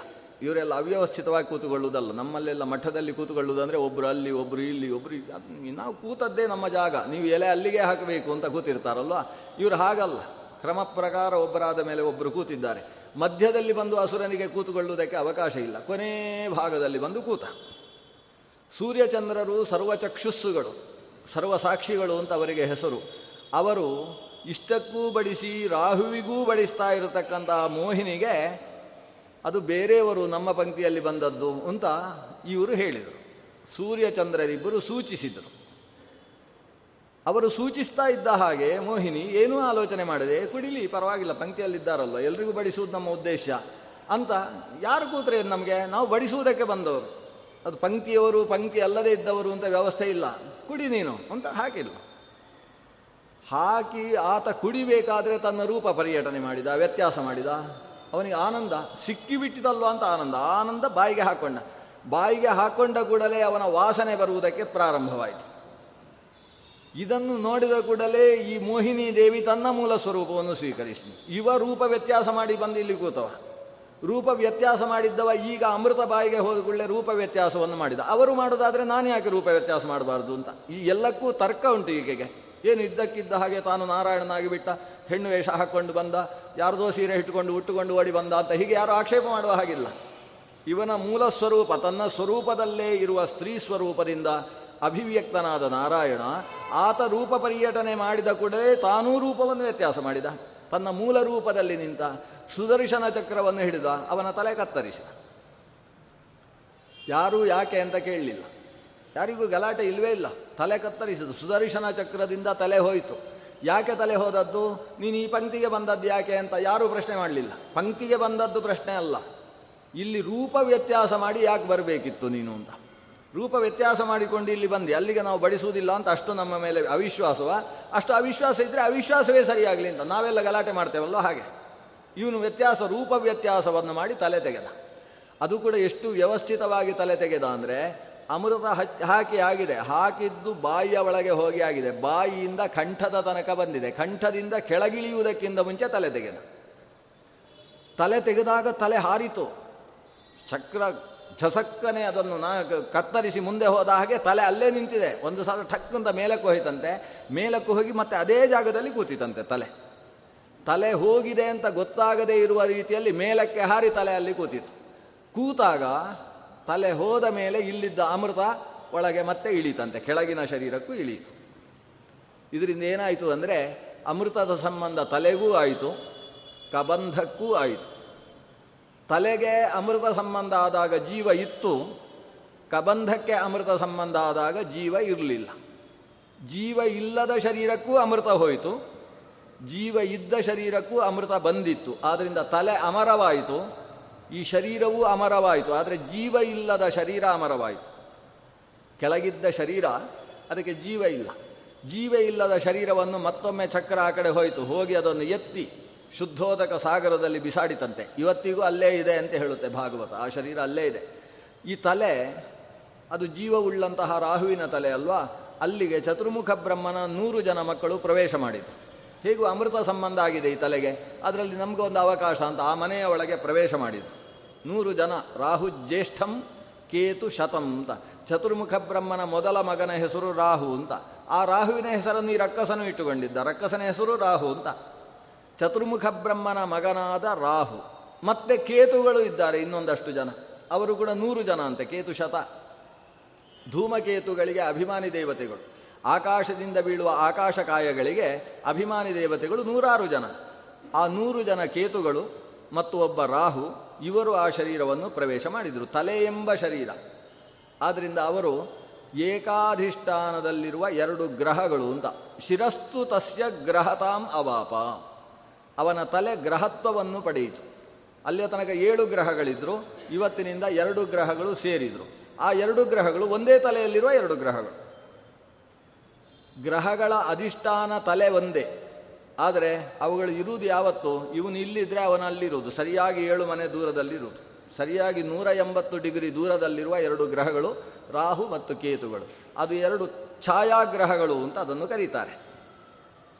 ಮೊದಲು ಸೂರ್ಯನಿಂದ ಹಿಡಿದು ಶನೈಶ್ಚರನ ತನಕ ಏಳು ಗ್ರಹಗಳಿದ್ದು. ಆ ಏಳು ಗ್ರಹ ಇದ್ದಾಗ ವಾರದ ವ್ಯವಸ್ಥೆ ಬಂದದ್ದು. ಸೂರ್ಯವಾರ, ಚಂದ್ರವಾರ ಮಂಗಳವಾರ, ಬುಧವಾರ, ಗುರುವಾರ, ಶುಕ್ರವಾರ, ಶನಿವಾರ ಅಂತ ಏಳು ಗ್ರಹಗಳಿಂದ ಬಂತು. ಆಮೇಲೆ ರಾಹುಕೇತು ಸೇರಿದ್ರಿಂದ ನಮಗೆ ಅವಕಾಶ ಏಳೇ ದಿವಸಕ್ಕೆ ಒಂದು ರಜೆ ಸಿಕ್ಕಿತು. ಇಲ್ಲಿ ಹೋದರೆ ಒಂಬತ್ತು ದಿವಸಕ್ಕೊಂದು ರಜೆ ಸಿಕ್ತಿತ್ತು. ಶನಿವಾರ ಆದಮೇಲೆ ರಾಹುವಾರ, ಆಮೇಲೆ ಕೇತುವಾರ ಆಮೇಲೆ ಆಮೇಲೆ ಭಾನುವಾರ ಬರ್ತಿತ್ತು. ಈ ಅನುಕೂಲ ಆದದ್ದೇನು ಅಂದರೆ ರಾಹುಕೇತುಗಳು ಮೊದಲು ಇಲ್ಲದ ಗ್ರಹಗಳಾಗಿ ಆಮೇಲೆ ಸೇರಿದ್ದು ಅನುಕೂಲ ಆಯಿತು. ಈ ಎರಡು ಗ್ರಹಗಳು ಛಾಯಾಗ್ರಹಗಳು ಮನುಷ್ಯನ ನೂರ ಇಪ್ಪತ್ತು ವರ್ಷವೆಂಬ ಪೂರ್ಣಾಯುಷ್ಯದಲ್ಲಿ ತಾವು ಕೂಡ ಒಂದಿಷ್ಟು ಕಾಲಕ್ಕೆ ದಶಾಧಿಪತಿಗಳಾಗಿ ಮನುಷ್ಯನ ಭವಿಷ್ಯವನ್ನು, ಜನ್ಮಾಂತರ ಕರ್ಮದ ಸೂಚನೆಯನ್ನು ಕೊಡತಕ್ಕಂತಹ ಗ್ರಹಗಳಾಗಿ ನಿಯುಕ್ತರಾಗ್ತಾರೆ. ಮೋಹಿನಿಯಿಂದಾದ ಎರಡು ಗ್ರಹಗಳು. ಮೋಹಿನಿ ಅನ್ನುವುದು ಹದಿಮೂರನೆಯ ಭಗವಂತನ ಅವತಾರ. ಚತುರ್ದಶಂ ನಾರಸಿಂಹಂ. ಭಗವಂತನ ಹದಿನಾಲ್ಕನೇ ಅವತಾರ, ಅದು ನರಸಿಂಹ ಅವತಾರ. ಪ್ರಹ್ಲಾದನನ್ನು ಉದ್ಧರಿಸುವುದಕ್ಕೋಸ್ಕರ ಆವಿರ್ಭವಿಸಿದ್ದು. ಭಗವಂತನ ಇಬ್ಬರು ದ್ವಾರಪಾಲಕರು. ಭಗವಂತನ ಮನೆಗೆ ಬರುವವರನ್ನೆಲ್ಲ ತಡೆಯುವುದು ಅವರ ಕೆಲಸ. ತಡೆದು ತಡೆದು ಅಭ್ಯಾಸ. ಈ ತಡೆದು ಅಭ್ಯಾಸ ಮಾಡಿಕೊಂಡವರು ಏನು ಮಾಡಿದರು ಅಂದರೆ ಒಂದು ಸಲ ಭಗವಂತನ ಪತ್ನಿಯಾದ ಮಹಾಲಕ್ಷ್ಮಿ ಒಳಗೆ ಬರ್ತಾ ಇರುವಾಗಲೂ ತಡೆದು ಬಿಟ್ರು. ಇವರಿಗೆ ಅಭ್ಯಾಸ, ನಿದ್ದೆ ಮಾಡ್ತಾ, ಕೆಲವರು ದ್ವಾರಪಾಲಕರು ಅಂದರೆ ಜಾಸ್ತಿ ನಿದ್ರೆ ಅವರಿಗೆ. ಅವ್ರು ನಿದ್ದೆ ಮಾಡ್ತಾ, ಯಾರ್ದಾದ್ರೂ ಕ, ಕಾಲು ಸಪ್ಪಳ ಕೇಳಿದರೆ ಕಣ್ಣು ಮುಚ್ಚಿಕೊಂಡು ತಡೆಯುವುದು. ಏ, ನಿಲ್ಲಿ ಅಂತ ಹೇಳೋದು ತಡೆಯೋದು ಇಷ್ಟೇ. ಈ ಜಯ, ವಿಜಯ ಅನ್ನುವ ದ್ವಾರಪಾಲಕರು ಕೂಡ ಯಾರು ಬರ್ತಾ ಇದ್ದಾರೆ ನೋಡಲಿಕ್ಕಿಲ್ಲ ತಡೆಯೋದು ಕತ್ತಿಯನ್ನು ಹೀಗೆ ಹಿಡಿಯುವುದು, ಗದೆಯನ್ನು ಅಡ್ಡ ಹಿಡಿಯೋದು ಇದೇ ಅವರ ಕೆಲಸ. ಮಹಾಲಕ್ಷ್ಮಿ ಬಂದಾಗ ತಡೆದ್ರಂತೆ. ಆಗ ಲಕ್ಷ್ಮಿ ಕಾಲಲ್ಲಿ ಮೆಲ್ಲ ಗೆಜ್ಜೆಯ ಶಬ್ದ ಮಾಡಿದ್ಲು. ಓ, ಇದು ಗೆಜ್ಜೆಯ ಶಬ್ದ ನಮ್ಮ ಒಡತಿಯದ್ದಲ್ಲ ಅಂತ ಕಣ್ ತೆರೆದು ನೋಡ್ತಾರೆ ಲಕ್ಷ್ಮಿ. ದಯವಿಟ್ಟು ಹೋಗಿ ದಯವಿಟ್ಟು ಹೋಗಿ ಅಂತ ಕಳಿಸಿಕೊಟ್ರು. ಇದನ್ನು ಅನೇಕ ದೇವತೆಗಳು ಗಮನಿಸ್ತಾ ಇದ್ರು. ನಮ್ಮ ಒಡತಿಯಾದ ಮಹಾಲಕ್ಷ್ಮಿಯನ್ನೇ ತಡೆದಿದ್ದಾರೆ ಇವರಿಬ್ಬರು ಏನೋ ವ್ಯತ್ಯಾಸ ಇದೆ ಇವರಲ್ಲಿ ಅಂತ. ಇನ್ನೊಂದು ಬಾರಿ ಸಾಕ್ಷಾತ್ ಚತುರ್ಮುಖ ಬ್ರಹ್ಮ ಬರುವಾಗ ತಡೆದು ಬಿಟ್ರಂತೆ. ಚತುರ್ಮುಖ ಅವರನ್ನು ನೋಡಿ ನಕ್ಕ, ನಕ್ಕು ವೇದ ಪಾರಾಯಣ ಮಾಡಿದ. ಓ, ಇವರಿಗೆ ಅಷ್ಟು ಹೊತ್ತಾದಾಗ ಎಚ್ಚರ ಆಯಿತು. ನಾವು ಯಾರನ್ನು ತಡೆದದ್ದು? ಓ, ಸರಿ, ನೀವು ಹೋಗಿ. ಅಂತ ಕಳಿಸಿದ್ರಂತೆ. ಇದು ಎರಡನೇ ಬಾರಿ ನಡೆದಂತಹ ದುರ್ಘಟನೆ. ಮೂರನೇ ಬಾರಿ ಚತುರ್ಮುಖ ಬ್ರಹ್ಮನ ಮಕ್ಕಳಿದ್ದಾರಲ್ಲೋ ಸನಕಾದಿಗಳು ನಾಲ್ಕು ಜನ, ಅವರು ಬರುವಾಗ ತಡೆದ್ರಂತೆ. ಈ ಮೂರನೇ ಬಾರಿ ತಡೆದಾಗ ಇವರು ಲೆಕ್ಕ ಇಟ್ಟುಕೊಂಡಿದ್ದಾರೆ, ಚುಕ್ತ ಮಾಡಬೇಕು ಅಂತ. ಮಹಾಲಕ್ಷ್ಮಿಯನ್ನು ತಡೆದಿದ್ದಾರೆ, ನಮ್ಮ ಅಪ್ಪನನ್ನು ತಡೆದಿದ್ದಾರೆ, ಇವತ್ತು ನಮ್ಮನ್ನು ತಡಿತಾ ಇದ್ದಾರೆ. ನಮ್ಮನ್ನು ತಡೆಯುವುದು ದೊಡ್ಡ ವಿಷಯ ಅಲ್ಲ, ಯಾಕಂದರೆ ನಾವು ಇಷ್ಟೇ ಇರುವವರು. ನಮಗೆ ಕುಮಾರರು ಅಂತ ಹೆಸರು ಕುಮಾರಾವಸ್ಥೆಯಲ್ಲಿರುವವರು ನಮ್ಮನ್ನು ತಡೆದರೂ ನಮಗೆ ಮಾನ, ಅಪಮಾನ, ಸಮಾನ. ಆದರೆ ನಮ್ಮ ಅಪ್ಪನನ್ನು ತಡೆದಿದ್ದಾರೆ. ಅದಕ್ಕೆ ಚುಕ್ತ ಮಾಡಬೇಕು ಅಂತಲೇ ಬಂದವರು ಅವರು. ಚತುರ್ಮುಖನನ್ನು ತಡೆದಿದ್ದಾರೆ. ಅದರ ಮೇಲೆ ಅಪ್ಪನ ಅಮ್ಮನನ್ನು ತಡೆದಿದ್ದಾರೆ. ಅವರು ಆ ಅಮ್ಮ ನಮ್ಮ ಅಪ್ಪನನ್ನು ಹುಟ್ಟಿಸಿದ್ದು ತನ್ನ ಬೇತಲೆಯಿಂದ. ಅಹಂ ಸುವೇ ಪಿತರಮಸ್ಯ ಮೂರ್ಧನ್ ಅಂತ ಲೋಕಪಿತಾಮಹನಾದ ಚತುರ್ಮುಖನನ್ನು ತನ್ನ ತಲೆಯಲ್ಲಿರುವ ಬೇತಲೆಯಿಂದ ಮಹಾಲಕ್ಷ್ಮಿ ಒಂದು ಬಾರಿ ಆವಿರ್ಭಾವಗಳಿಸಿದ್ದಾಳೆ ಅಂತಹ ಲಕ್ಷ್ಮೀದೇವಿಯನ್ನು ತಡೆದಿದ್ದಾಳೆ. ಇವರಿಗೆ ಒಂದು ಶಾಸ್ತಿ ಮಾಡಬೇಕು. ನೀವು ಮೂರು ಬಾರಿ, ಈಗ ಮೂರನೇ ಬಾರಿ ನಮ್ಮನ್ನು ತಡೆದಿದ್ದೀರಲ್ವ? ಮೂರು ಬಾರಿ ರಕ್ಕಸರಾಗಿ ಹುಟ್ಟಿಬಿಡಿ ಅಂತ ಶಾಪ ಕೊಟ್ಟು ಅದು ಒಂದೇ ಬಾರಿ ಅಂತ ಕೊಡಲಿಲ್ಲ, ಯಾಕಂದರೆ ಮೂರಕ್ಕೆ ಸೇರಿಸಿ, ಮೂರು ಅಂತ ಹೇಳಿದರು. ಅಷ್ಟು ಹೊತ್ತಿಗೆ ಸರಿಯಾಗಿ ಭಗವಂತ ಒಳಗಿಂದ ಹೊರಗೆ ಬಂದ. ಏನು ಘಟನೆ, ಏನಾಯಿತು? ಇವರು ತರೆದು ಬಿಟ್ಟಿದ್ದಾರೆ ನಿಮ್ಮನ್ನು. ಛೇ ಛೇ, ಇದು ನಂದೇ ತಪ್ಪು ಅಂತ ಕಾಲಿಗೆ ಬಿದ್ದು ನಮಸ್ಕಾರ ಬೇರೆ ಮಾಡಿದ ಭಗವಂತ ಈ ನಾಲ್ಕು ಜನಕ್ಕೆ. ಯಾಕಂದರೆ ನಮ್ಮ ಸೇವಕರು ತಪ್ಪು ಮಾಡಿದರೆ ಅದು ಸೇವಕರ ತಪ್ಪಾಗುವುದಿಲ್ಲ, ಒಡೆಯನ ತಪ್ಪಾಗ್ತದೆ. ನಮ್ಮ ಸೇವಕರು ತಪ್ಪು ಮಾಡಿದ್ದಾರೆ, ಇದು ನನ್ನದೇ ತಪ್ಪು. ಇವರಿಗೆ ಎಷ್ಟು ಹೇಳಿದರೂ ಗೊತ್ತಾಗೋದಿಲ್ಲ ಇವರು ಸೇವಕರಲ್ವ? ಗೊತ್ತಾಗುವವರು ಅಂತಾದರೆ ಅವರನ್ನು ದ್ವಾರಪಾಲಕರನ್ನಾಗಿ ನಾನು ನಿಯೋಜನೆ ಮಾಡ್ತಾ ಇದ್ದ ಅವರು ಇಂಥವರಾದ್ರಿಂದ ಅವರನ್ನು ಅಲ್ಲಿ ನಿಲ್ಲಿಸಿದ್ದು. ಅದರಿಂದ ಅವರು ಮಾಡಿದ ತಪ್ಪಿಗೆ ನಾನು ಕ್ಷಮೆ ಕೇಳ್ತೇನೆ. ಅವ ಹೇಳ್ತಾ, ಭಗವಂತ ಹೇಳ್ತಾನೆ, ಈ ಕೈ, ಈ ಕೈಯೂ ಕೂಡ ಬ್ರಾಹ್ಮಣರ ರಕ್ಷಣೆಗೋಸ್ಕರ ಇದೆ. ಬ್ರಹ್ಮದ ರಕ್ಷಣೆಗೋಸ್ಕರ ಇದೆ, ವೇದಜ್ಞರ ರಕ್ಷಣೆಗೋಸ್ಕರ ಇದೆ. ಒಂದು ವೇಳೆ ಈ ಬ್ರಾಹ್ಮಣರ ಮೇಲೆ ಈ ಕೈ ಏನಾದರೂ ತಪ್ಪು ಮಾಡಿತು ಅಂದರೆ ಕೈಯನ್ನೇ ಕತ್ತರಿಸಿ ಬಿಡ್ತೇನೆ ನಾನು. ಚಿಂದ್ಯಾಂ ಸ್ವಬಾಹುಮಹಿ ಸ್ವಬಾಹುಮಪಿ ಸ್ವಬಾಹು ಮಪಿ. ನನ್ನ ಕೈಯನ್ನು ಬೇಕಾದರೂ ಕತ್ತರಿಸಿ ಬಿಟ್ಟೇನು. ಯಾಕಂದರೆ ಆ ವಿಪ್ರರ ಮೇಲೆ ನನಗೆ ಎಷ್ಟು ಪ್ರೀತಿ ಗೊತ್ತೋ? ಅಗ್ನಿಯಲ್ಲಿ ಯಜುರ್ವೇದದಲ್ಲಿ ನಿರೂಪಿಸಿದ ಕ್ರಮದಲ್ಲಿ ಸಂಸ್ಕಾರಗೊಳಿಸಿದಂತಹ ಕುಂಡಸ್ಥವಾದಂತಹ ಅಗ್ನಿಯಲ್ಲಿ ತುಪ್ಪವನ್ನು ಸುರಿಸ್ತಾ ಇರತಕ್ಕಂತಹ ಪುರೋಡಾಶವನ್ನು ಆಹುತಿ ಕೊಟ್ಟರೆ ಅದನ್ನು ನಾನು ಸ್ವೀಕರಿಸಿ ಖುಷಿಯಾಗ್ತೇನೆ. ಖುಷಿಯಾಗುವುದು ಅಂದರೆ ಕೊಟ್ಟವನನ್ನು ಅನುಗ್ರಹ ಮಾಡ್ತೇನೆ. ಆದರೆ ಅದೇ ಆಹುತಿಯನ್ನು ಇಂತಹ ವೇದಜ್ಞನಾದ ವಿಪ್ರನ ನಾಲಿಗೆಯಲ್ಲಿ ಒಬ್ಬರು ಬಡಿಸಿ ನನಗೆ ಕೊಟ್ಟರು ಅಂತಾದರೆ ಅದರಿಂದ ಆಗುವಷ್ಟು ಖುಷಿ ಅಗ್ನಿಯಲ್ಲಿ ಕೊಟ್ಟರೆ ಆಗೋಲ್ಲ ಅಂತಾನೆ. ನಾಹಂ ತಥಾದ್ಮಿ ಯಜಮಾನ ಹವಿರ್ವಿತಾನೇ. ಶ್ಚೋತದ್ಘೃತಾಪ್ಲುತ ಮದನ್ ಹುತ ಭುಂಗುಮುಖೇನ. ಯದ್ ಬ್ರಾಹ್ಮಣಸ್ಯ ಚರತಶ್ಚರತೋನುಘಾಸಂ ತುಷ್ಟಸ್ಯ ಮಯ್ಯ ವಹಿತೈ ನಿಜ ಕರ್ಮ ಪಾಕೈ ನನ್ನಲ್ಲಿ ಅವಹಿತ ಮನಸ್ಕರಾದ, ನನ್ನನ್ನು ಧ್ಯಾನ ಮಾಡತಕ್ಕಂತಹ ವಿಪ್ರರ ಬಾಯಿಯಲ್ಲಿ ಹಾಕಿದ ಅನ್ನ, ಆಹಾರ, ಸಂತರ್ಪಣೆ, ಸಮಾರಾಧನೆಗಳಿಂದ ನಾನು ಎಷ್ಟು ತೃಪ್ತನಾಗ್ತೇನೋ, ಅಷ್ಟು ತೃಪ್ತಿ ಅಗ್ನಿಯಲ್ಲಿ ಕೊಡುವ ಸುರಿಯುವ ತುಪ್ಪದ ಸಂಬಂಧವುಳ್ಳಂತಹ ಆಹುತಿಗಳಿಂದ ನನಗಾಗುವುದಿಲ್ಲ. ಅಷ್ಟು ವಿಪ್ರರ ಮೇಲೆ ನನಗೆ ಪ್ರೀತಿ. ಅಂತಹ ನಿಮ್ಮನ್ನು ತಡೆದು ಬಿಟ್ಟಿದ್ದಾರೆ ನನ್ನ ಸೇವಕರು. ನೀವು ಕೊಟ್ಟ ಶಾಪ ಅವರಿಗೆ ಸರಿಯಾಗಿದೆ. ಅಷ್ಟು ಹೊತ್ತಿಗೆ ಇವರು, ಇಬ್ಬರೂ ಕೂಡ ಜಯ ವಿಜಯರು. ಭಗವಂತನ ಪಾದಕ್ಕೆ ಬಿದ್ದಿದ್ದಾರೆ, ಸ್ವಾಮಿ, ನಾವೇನೋ ತಪ್ಪು ಮಾಡಿದ್ದೇವೆ, ತಿಳಿಯದೇ ಮಾಡಿದ್ದೇವೆ, ನಾವು ಇಲ್ಲಿದ್ದು ಕೂಡ ಇಷ್ಟು ತಪ್ಪು ಮಾಡ್ತಾ ಇದ್ದೇವೆ, ದಯವಿಟ್ಟು ಕ್ಷಮಿಸಬೇಕು. ನೀನು ಕೊಡುವ ಶಿಕ್ಷೆಯನ್ನು ನಾವು ಸ್ವೀಕರಿಸ್ತೇವೆ. ಭಗವಂತ ಹೇಳಿದ, ಅವರು ಕೊಟ್ಟ ಶಿಕ್ಷೆ, ಅದು ನಾನು ಕೊಡುವ ಶಿಕ್ಷೆ, ಯಾಕಂದರೆ ಅವರ ಮಾತು ಅಂದರೆ ನನ್ನ ಮಾತು, ವಿಪ್ರವಾಕ್ಯೋ ಜನಾರ್ದನ. ಅವರು ಹೇಳಿದ ಮಾತು ನನ್ನ ಮಾತು. ಕೊನೆಗೆ ಅವರನ್ನು ಅನುಗ್ರಹಿಸುವುದಕ್ಕೋಸ್ಕರ, ನಾನೇ ಬರ್ತೇನೆ. ನೀವು ಏನೇನೋ ಮಾಡ್ತೀರಿ, ಅಸುರರ ಜೊತೆಗೆ ಇದ್ದುಕೊಂಡು ಎಡವಟ್ಟು ಮಾಡ್ತೀರಿ, ಆದರೆ ನಿಮ್ಮನ್ನು ಮತ್ತೆ ಇಲ್ಲಿ ಕರ್ಕೊಂಡು ಬರುವುದಕ್ಕೆ ನಾನೇ ಬರ್ತೇನೆ ಅಂತ ಭಗವಂತ ಅನುಗ್ರಹ ಮಾಡಿದ. ತನ್ನ ಭಕ್ತರಾದ ವ್ಯಕ್ತಿಗಳ ಮೇಲೆ ಅಪಚಾರವನ್ನೆಸಗಿದಾಗಲೂ ಕೂಡ ಅನುಗ್ರಹ ಮಾಡತಕ್ಕಂತಹ ದಯಾಲು ಭಗವಂತ. ಆ ಕಾರಣದಿಂದ ಈ ಇಬ್ಬರು ಹಿರಣ್ಯಾಕ್ಷ ಮತ್ತು ಹಿರಣ್ಯಕಶಿಪು ಅನ್ನುವ ವ್ಯಕ್ತಿಗಳಾಗಿ ಗರ್ಭದಲ್ಲಿ ನೂರು ವರ್ಷ ವಾಸ ಮಾಡಿದರು. ನೋಡಿ, ಅವರಿಗೆ ಶಾಪದ ಪರಿಣಾಮ ಹೇಗೆ ಅಂದರೆ ಹುಟ್ಟಿದ ಮೇಲೆ ಹೆಚ್ಚು ಕಷ್ಟ ಇಲ್ಲ. ಹುಟ್ಟುವುದಕ್ಕಿಂತ ಮುಂಚೆ ಗರ್ಭದಲ್ಲಿರುವಾಗ ತುಂಬ ಕಷ್ಟ. ಯಾಕಂದರೆ ತಾಯಿ ಖಾರ ತಿಂದರೆ ಇವರು ಖಾರವನ್ನೇ ತಿನ್ನಬೇಕು ಹೊಟ್ಟೆಯಲ್ಲಿ. ಅದರಿಂದಾಗಿ ಆ ಹಸಿ ಹಸಿಯಾದಂತಹ ಶರೀರಕ್ಕೆ ಖಾರ ತಾಗಿದಾಗ ಒಳಗಿನಿಂದ ಒದ್ದಾಡಬೇಕು. ಒದ್ದಾಡಿದರೆ ಅಳೋಣ ಹತ್ತುಕೊಂಡು ಹೇಳೋಣ ಅಂದರೆ ಅದಕ್ಕೆ ಬೇಕಾದಂತಹ ಪ್ರಜ್ಞೆ ಇಲ್ಲ. ಕೇವಲ ಅನುಭವಿಸಬೇಕು. ಇದು ಗರ್ಭವಾಸದ ದುಃಖ. ಇದನ್ನು ಒಂಬತ್ತು ತಿಂಗಳು ಅನುಭವಿಸುವಲ್ಲೇ ಸಾಕಾಗಿ ಹೋಗ್ತದೆ. ನಮಗೆ ಅದೃಷ್ಟ ಏನು ಅಂದರೆ ಗರ್ಭದಲ್ಲಿ ಎಷ್ಟು ದುಃಖ ಅನುಭವಿಸಿದ್ದೇವೆ ಅಂತ ನೆನಪು ಉಳಿಯುವುದಿಲ್ಲ. ಇದು ದೇವರು ಕೊಟ್ಟ ಅನು, ಅನುಗ್ರಹಗಳು ಕೆಲವು. ಅಕಸ್ಮಾತ್ ಗರ್ಭದಲ್ಲಿ ಏನು ಅನುಭವಿಸಿದ್ದೇನೆ ಅನ್ನುವುದು ಹುಟ್ಟಿದ ಮೇಲೆ ಮನುಷ್ಯನಿಗೆ ನೆನಪಾಗುವ ಹಾಗೆ ದೇವರು ವ್ಯವಸ್ಥೆ ಮಾಡಿಟ್ಟಿದ್ದಿದ್ರೆ ಇನ್ನೊಂದು ಬಾರಿ ಗರ್ಭಕ್ಕೆ ಹೋಗಲೇಬಾರ್ದು ಅಂತ ತೀರ್ಮಾನ ಮಾಡಿ ಮೋಕ್ಷಕ್ಕೆ ಪ್ರಯತ್ನ ಮಾಡ್ತಾ ಬಿಟ್ಟು ಮಾಡಿಬಿಡ್ತಿದ್ವಿ ನಾವು. ಆದರೆ ಗರ್ಭದಲ್ಲಿ ಆದದ್ದು ಹುಟ್ಟುವ ತನಕ ಗೊತ್ತಿರ್ತದೆ ಅಂತೆ ಒಳಗಿನಿಂದ ಸ್ವಾಮಿ, ಇನ್ನು ಮುಂದೆ ನಾನು ಗರ್ಭಕ್ಕೆ ಪ್ರವೇಶ ಮಾಡದೇ ಇರುವ ಹಾಗೆ ಅನುಗ್ರಹಿಸು ಅಂತ ಹೇಳ್ತಾ ಇರ್ತದೆ. ಆದರೆ ಹುಟ್ಟುವಾಗ ಹೊರಗಿನ ಗಾಳಿ ತಾಗಿದು ಕೂಡಲೇ ಎಲ್ಲ ಮರ್ತು ಹೋಗ್ತದೆ ಇದಕ್ಕೆ ಮಾಯೆ ಅಂತ ಹೆಸರು. ಈ ಹಿರಣ್ಯಾಕ್ಷ, ಹಿರಣ್ಯಕಶಿಪು ಅನ್ನುವ ಎರಡು ಅವಳಿ ಜವಳಿ ಗರ್ಭಗಳು ದಿತಿದೇವಿಯ ಗರ್ಭದಲ್ಲಿ ನೂರು ವರ್ಷಗಳ ತನಕ ಇದ್ದವು ಒಂಬತ್ತು ತಿಂಗಳಾದಾಗ ಹೆತ್ತು ಬಿಡ್ಬೋದಿತ್ತು ದಿತಿದೇವಿ. ಆದರೆ ಗಂಡ ಹೇಳಿದ, ಕಶ್ಯಪ ಪ್ರಜಾಪತಿ ಹೇಳಿದ, ಇದು ಸಂಧ್ಯಾಕಾಲದಲ್ಲಿ ನೀನು ಧರಿಸಿದ ಗರ್ಭ. ಕಾಲ ಸರಿ ಇರಲಿಲ್ಲ ಯಾವ ಕಾಲದಲ್ಲಿ ಏನೇನು ಘಟಿಸುತ್ತೆ, ಅದಕ್ಕೆ ಒಂದು ಭಗವಂತ ಬರೆದಂತಹ ಒಂದು ವ್ಯವಸ್ಥೆ ಇರ್ತದೆ, ವಿಧಿ ಲಿಖಿತ ಅಂತ ಇರ್ತದೆ. ಆದ್ದರಿಂದ ಇಂಥ ಮಕ್ಕಳನ್ನು ಪಡೆಯುವ ಒಂದು ವಿಧಿ ನಮಗೆ ಬಂದಿದೆ. ಆ ಕಾರಣದಿಂದ ಅನಿವಾರ್ಯತೆ ಒದಗಿತು. ಸಂಧ್ಯಾಕಾಲದಲ್ಲಿ ಗರ್ಭಾಧಾನ ಮಾಡಬೇಕಾದ ಅನಿವಾರ್ಯತೆ. ಆದ್ದರಿಂದ ಸಂಧ್ಯಾಗರ್ಭದ ಕಾರಣದಿಂದ ಲೋಕಹಿಂಸರವಾದಂತಹ ಎರಡು ಪ್ರಾಣಿಗಳು ಹುಡ್ತಾವೆ ನಿನ್ನ ಹೊಟ್ಟೆಯಲ್ಲಿ ಅಂತ ಗಂಡ ಹೇಳಿದಾಗ ಈಕೆಗೆ ಹೇಗಾಗಬೇಕು? ನನ್ನ ಮಕ್ಕಳಿಂದ ನಾನು ಯಾವತ್ ಏನಾದರೂ ಒಳ್ಳೆಯ ಮಾತು ಕೇಳಬೇಕು ಅಂತ ಎಲ್ಲ ತಾಯಿಯೂ ಬಯಸ್ತಾಳೆ. ಅದು ದೇವತೆಗಳ ತಾಯಿ ಮಾತ್ರ ಅಲ್ಲ, ಅಸುರರ ತಾಯಿಯೂ ಕೂಡ ಬಯಸುವುದು ಹಾಗೆ ಮಕ್ಕಳಿಂದ ಒಳ್ಳೆಯ ಹೆಸರು ಕೇಳಬೇಕು. ಈಕೆ ಹುಟ್ಟುವ ಮಗು ಲೋಕಕಂಟಕವಾಗ್ತದೆ ಅಂತ ಪತಿಯೇ ಹೇಳಿದರೆ ಇವಳಿಗೆ ಹೇಗಾಗಬೇಡ? ಅವಳು ಹೇಳ್ತಾಳೆ, ಹಾಗಾದರೆ ನಾನು ಈ ಗರ್ಭವನ್ನು ಹೆರುವುದೇ ಇಲ್ಲ ಅಂತ ಹೇಳ್ತಾಳೆ. ಲೋಕದಲ್ಲಿ ಕೆಟ್ಟ ಹೆಸರು ತರುವಂತಹ ಮಕ್ಕಳು ನನ್ನ ಹೊಟ್ಟೆಯಿಂದ ಬರುವುದು ಬೇಡ. ನಾನು ಎಷ್ಟು ಕಷ್ಟ ಆದರೂ ತೊಂದರೆ ಇಲ್ಲ, ಹೊಟ್ಟೆಯಲ್ಲೇ ಇಟ್ಟುಕೊಳ್ತೇನೆ. ಎಂಥ ಧೀರ ವನಿತೆ ದಿತಿದೇವಿ ಅಂತ ಹೇಳಿದರೆ ಒಂಬತ್ತು ತಿಂಗಳಕ್ಕೆ ದಬ್ಬುವ ಅಪಾನವಾಯು ಒಳಗಿನಿಂದ ಶಕ್ತಿ ಮಾಡಿದರೂ ಕೂಡ ಈಕೆ ಹೆರಲಿಲ್ಲ ಅಂತೆ. ಗಟ್ಟಿ ಒಳಗಿಟ್ಟು.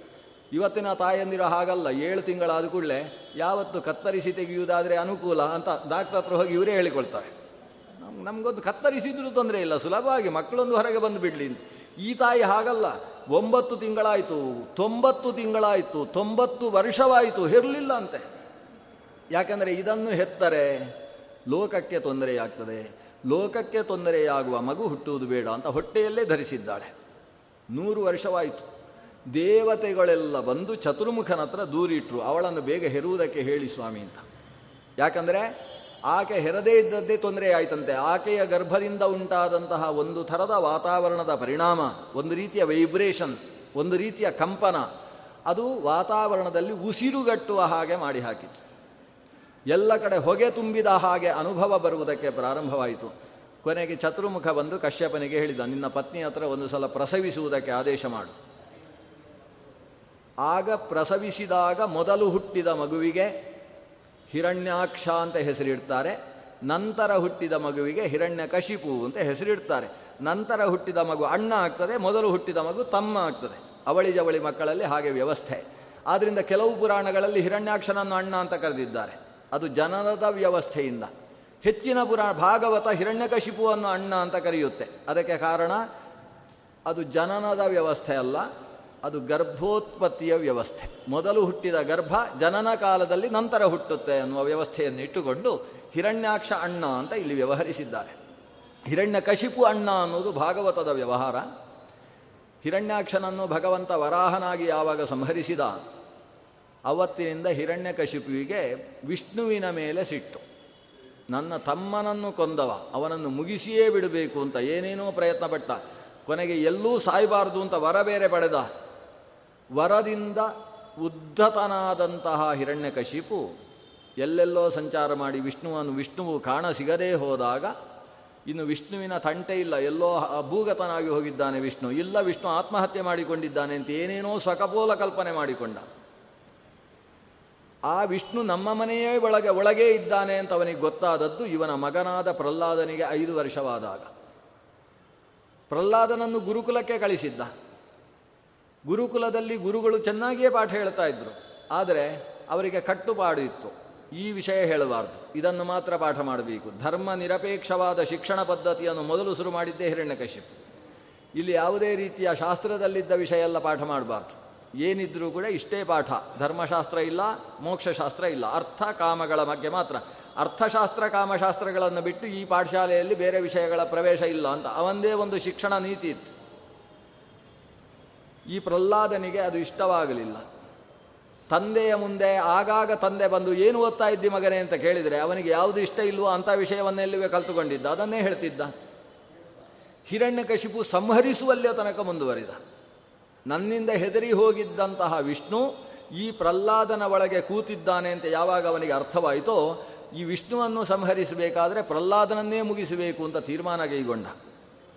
ಆದರೆ ಭಗವಂತನ ಸನ್ನಿಧಾನಕ್ಕೆ, ಭಗವಂತನ ಅನುಗ್ರಹಕ್ಕೆ ಪಾತ್ರನಾಗಿದ್ದಂತಹ ಪರಮ ಭಗವದ್ಭಕ್ತ ಭಾಗವತನೆನಿಸಿದಂತಹ ಈ ಪ್ರಹ್ಲಾದನಿಗೆ ಯಾವ ಸಮಸ್ಯೆಯೂ ಉಂಟಾಗಲಿಲ್ಲ. ಒಂದೊಂದು ಹೆಜ್ಜೆಯೂ ಕೂಡ ನಮಗೆ ಬುದ್ಧಿಯನ್ನು ಹೇಳುವಂತಹ ಕಥೆ, ಪ್ರಹ್ಲಾದರಾಜರ ಕಥೆ. ಪ್ರಹ್ಲಾದ ಮತ್ತೆ ಗುರುಕುಲಕ್ಕೆ ಹೋಗಬೇಕಾಯಿತು. ಗುರುಕುಲದಲ್ಲಿ ತಮ್ಮ ಗುರುಗಳು ಪಾಠ ಹೇಳುವುದಕ್ಕಿಂತ ಜಾಸ್ತಿ ಯುವ ಪಾಠ ಹೇಳಲಿಕ್ಕೆ ಶುರು ಮಾಡಿದ್ದ. ಯಾಕಂದರೆ ಆವಾಗ ಆಷಾಢ ಮಾಸ ಮುಗಿದು ಶ್ರಾವಣ ಮಾಸ ಬಂದಿತ್ತು. ಇವನ ಗುರುಗಳಿಗೆ ಪೌರೋಹಿತ್ಯ ಬ್ಯುಸಿ ಆಗೋಯಿತು. ಅವರು ಪೌರೋಹಿತ್ಯದಲ್ಲೇ ಮುಳುಗಿ ಹೋಗ್ತಾ ಇದ್ರು. ಇಲ್ಲಿ ಪಾಠ ಹೇಳಲಿಕ್ಕೆ ಜನ ಇಲ್ಲ. ಪ್ರಹ್ಲಾದನೇ ಪಾಠ ಹೇಳು.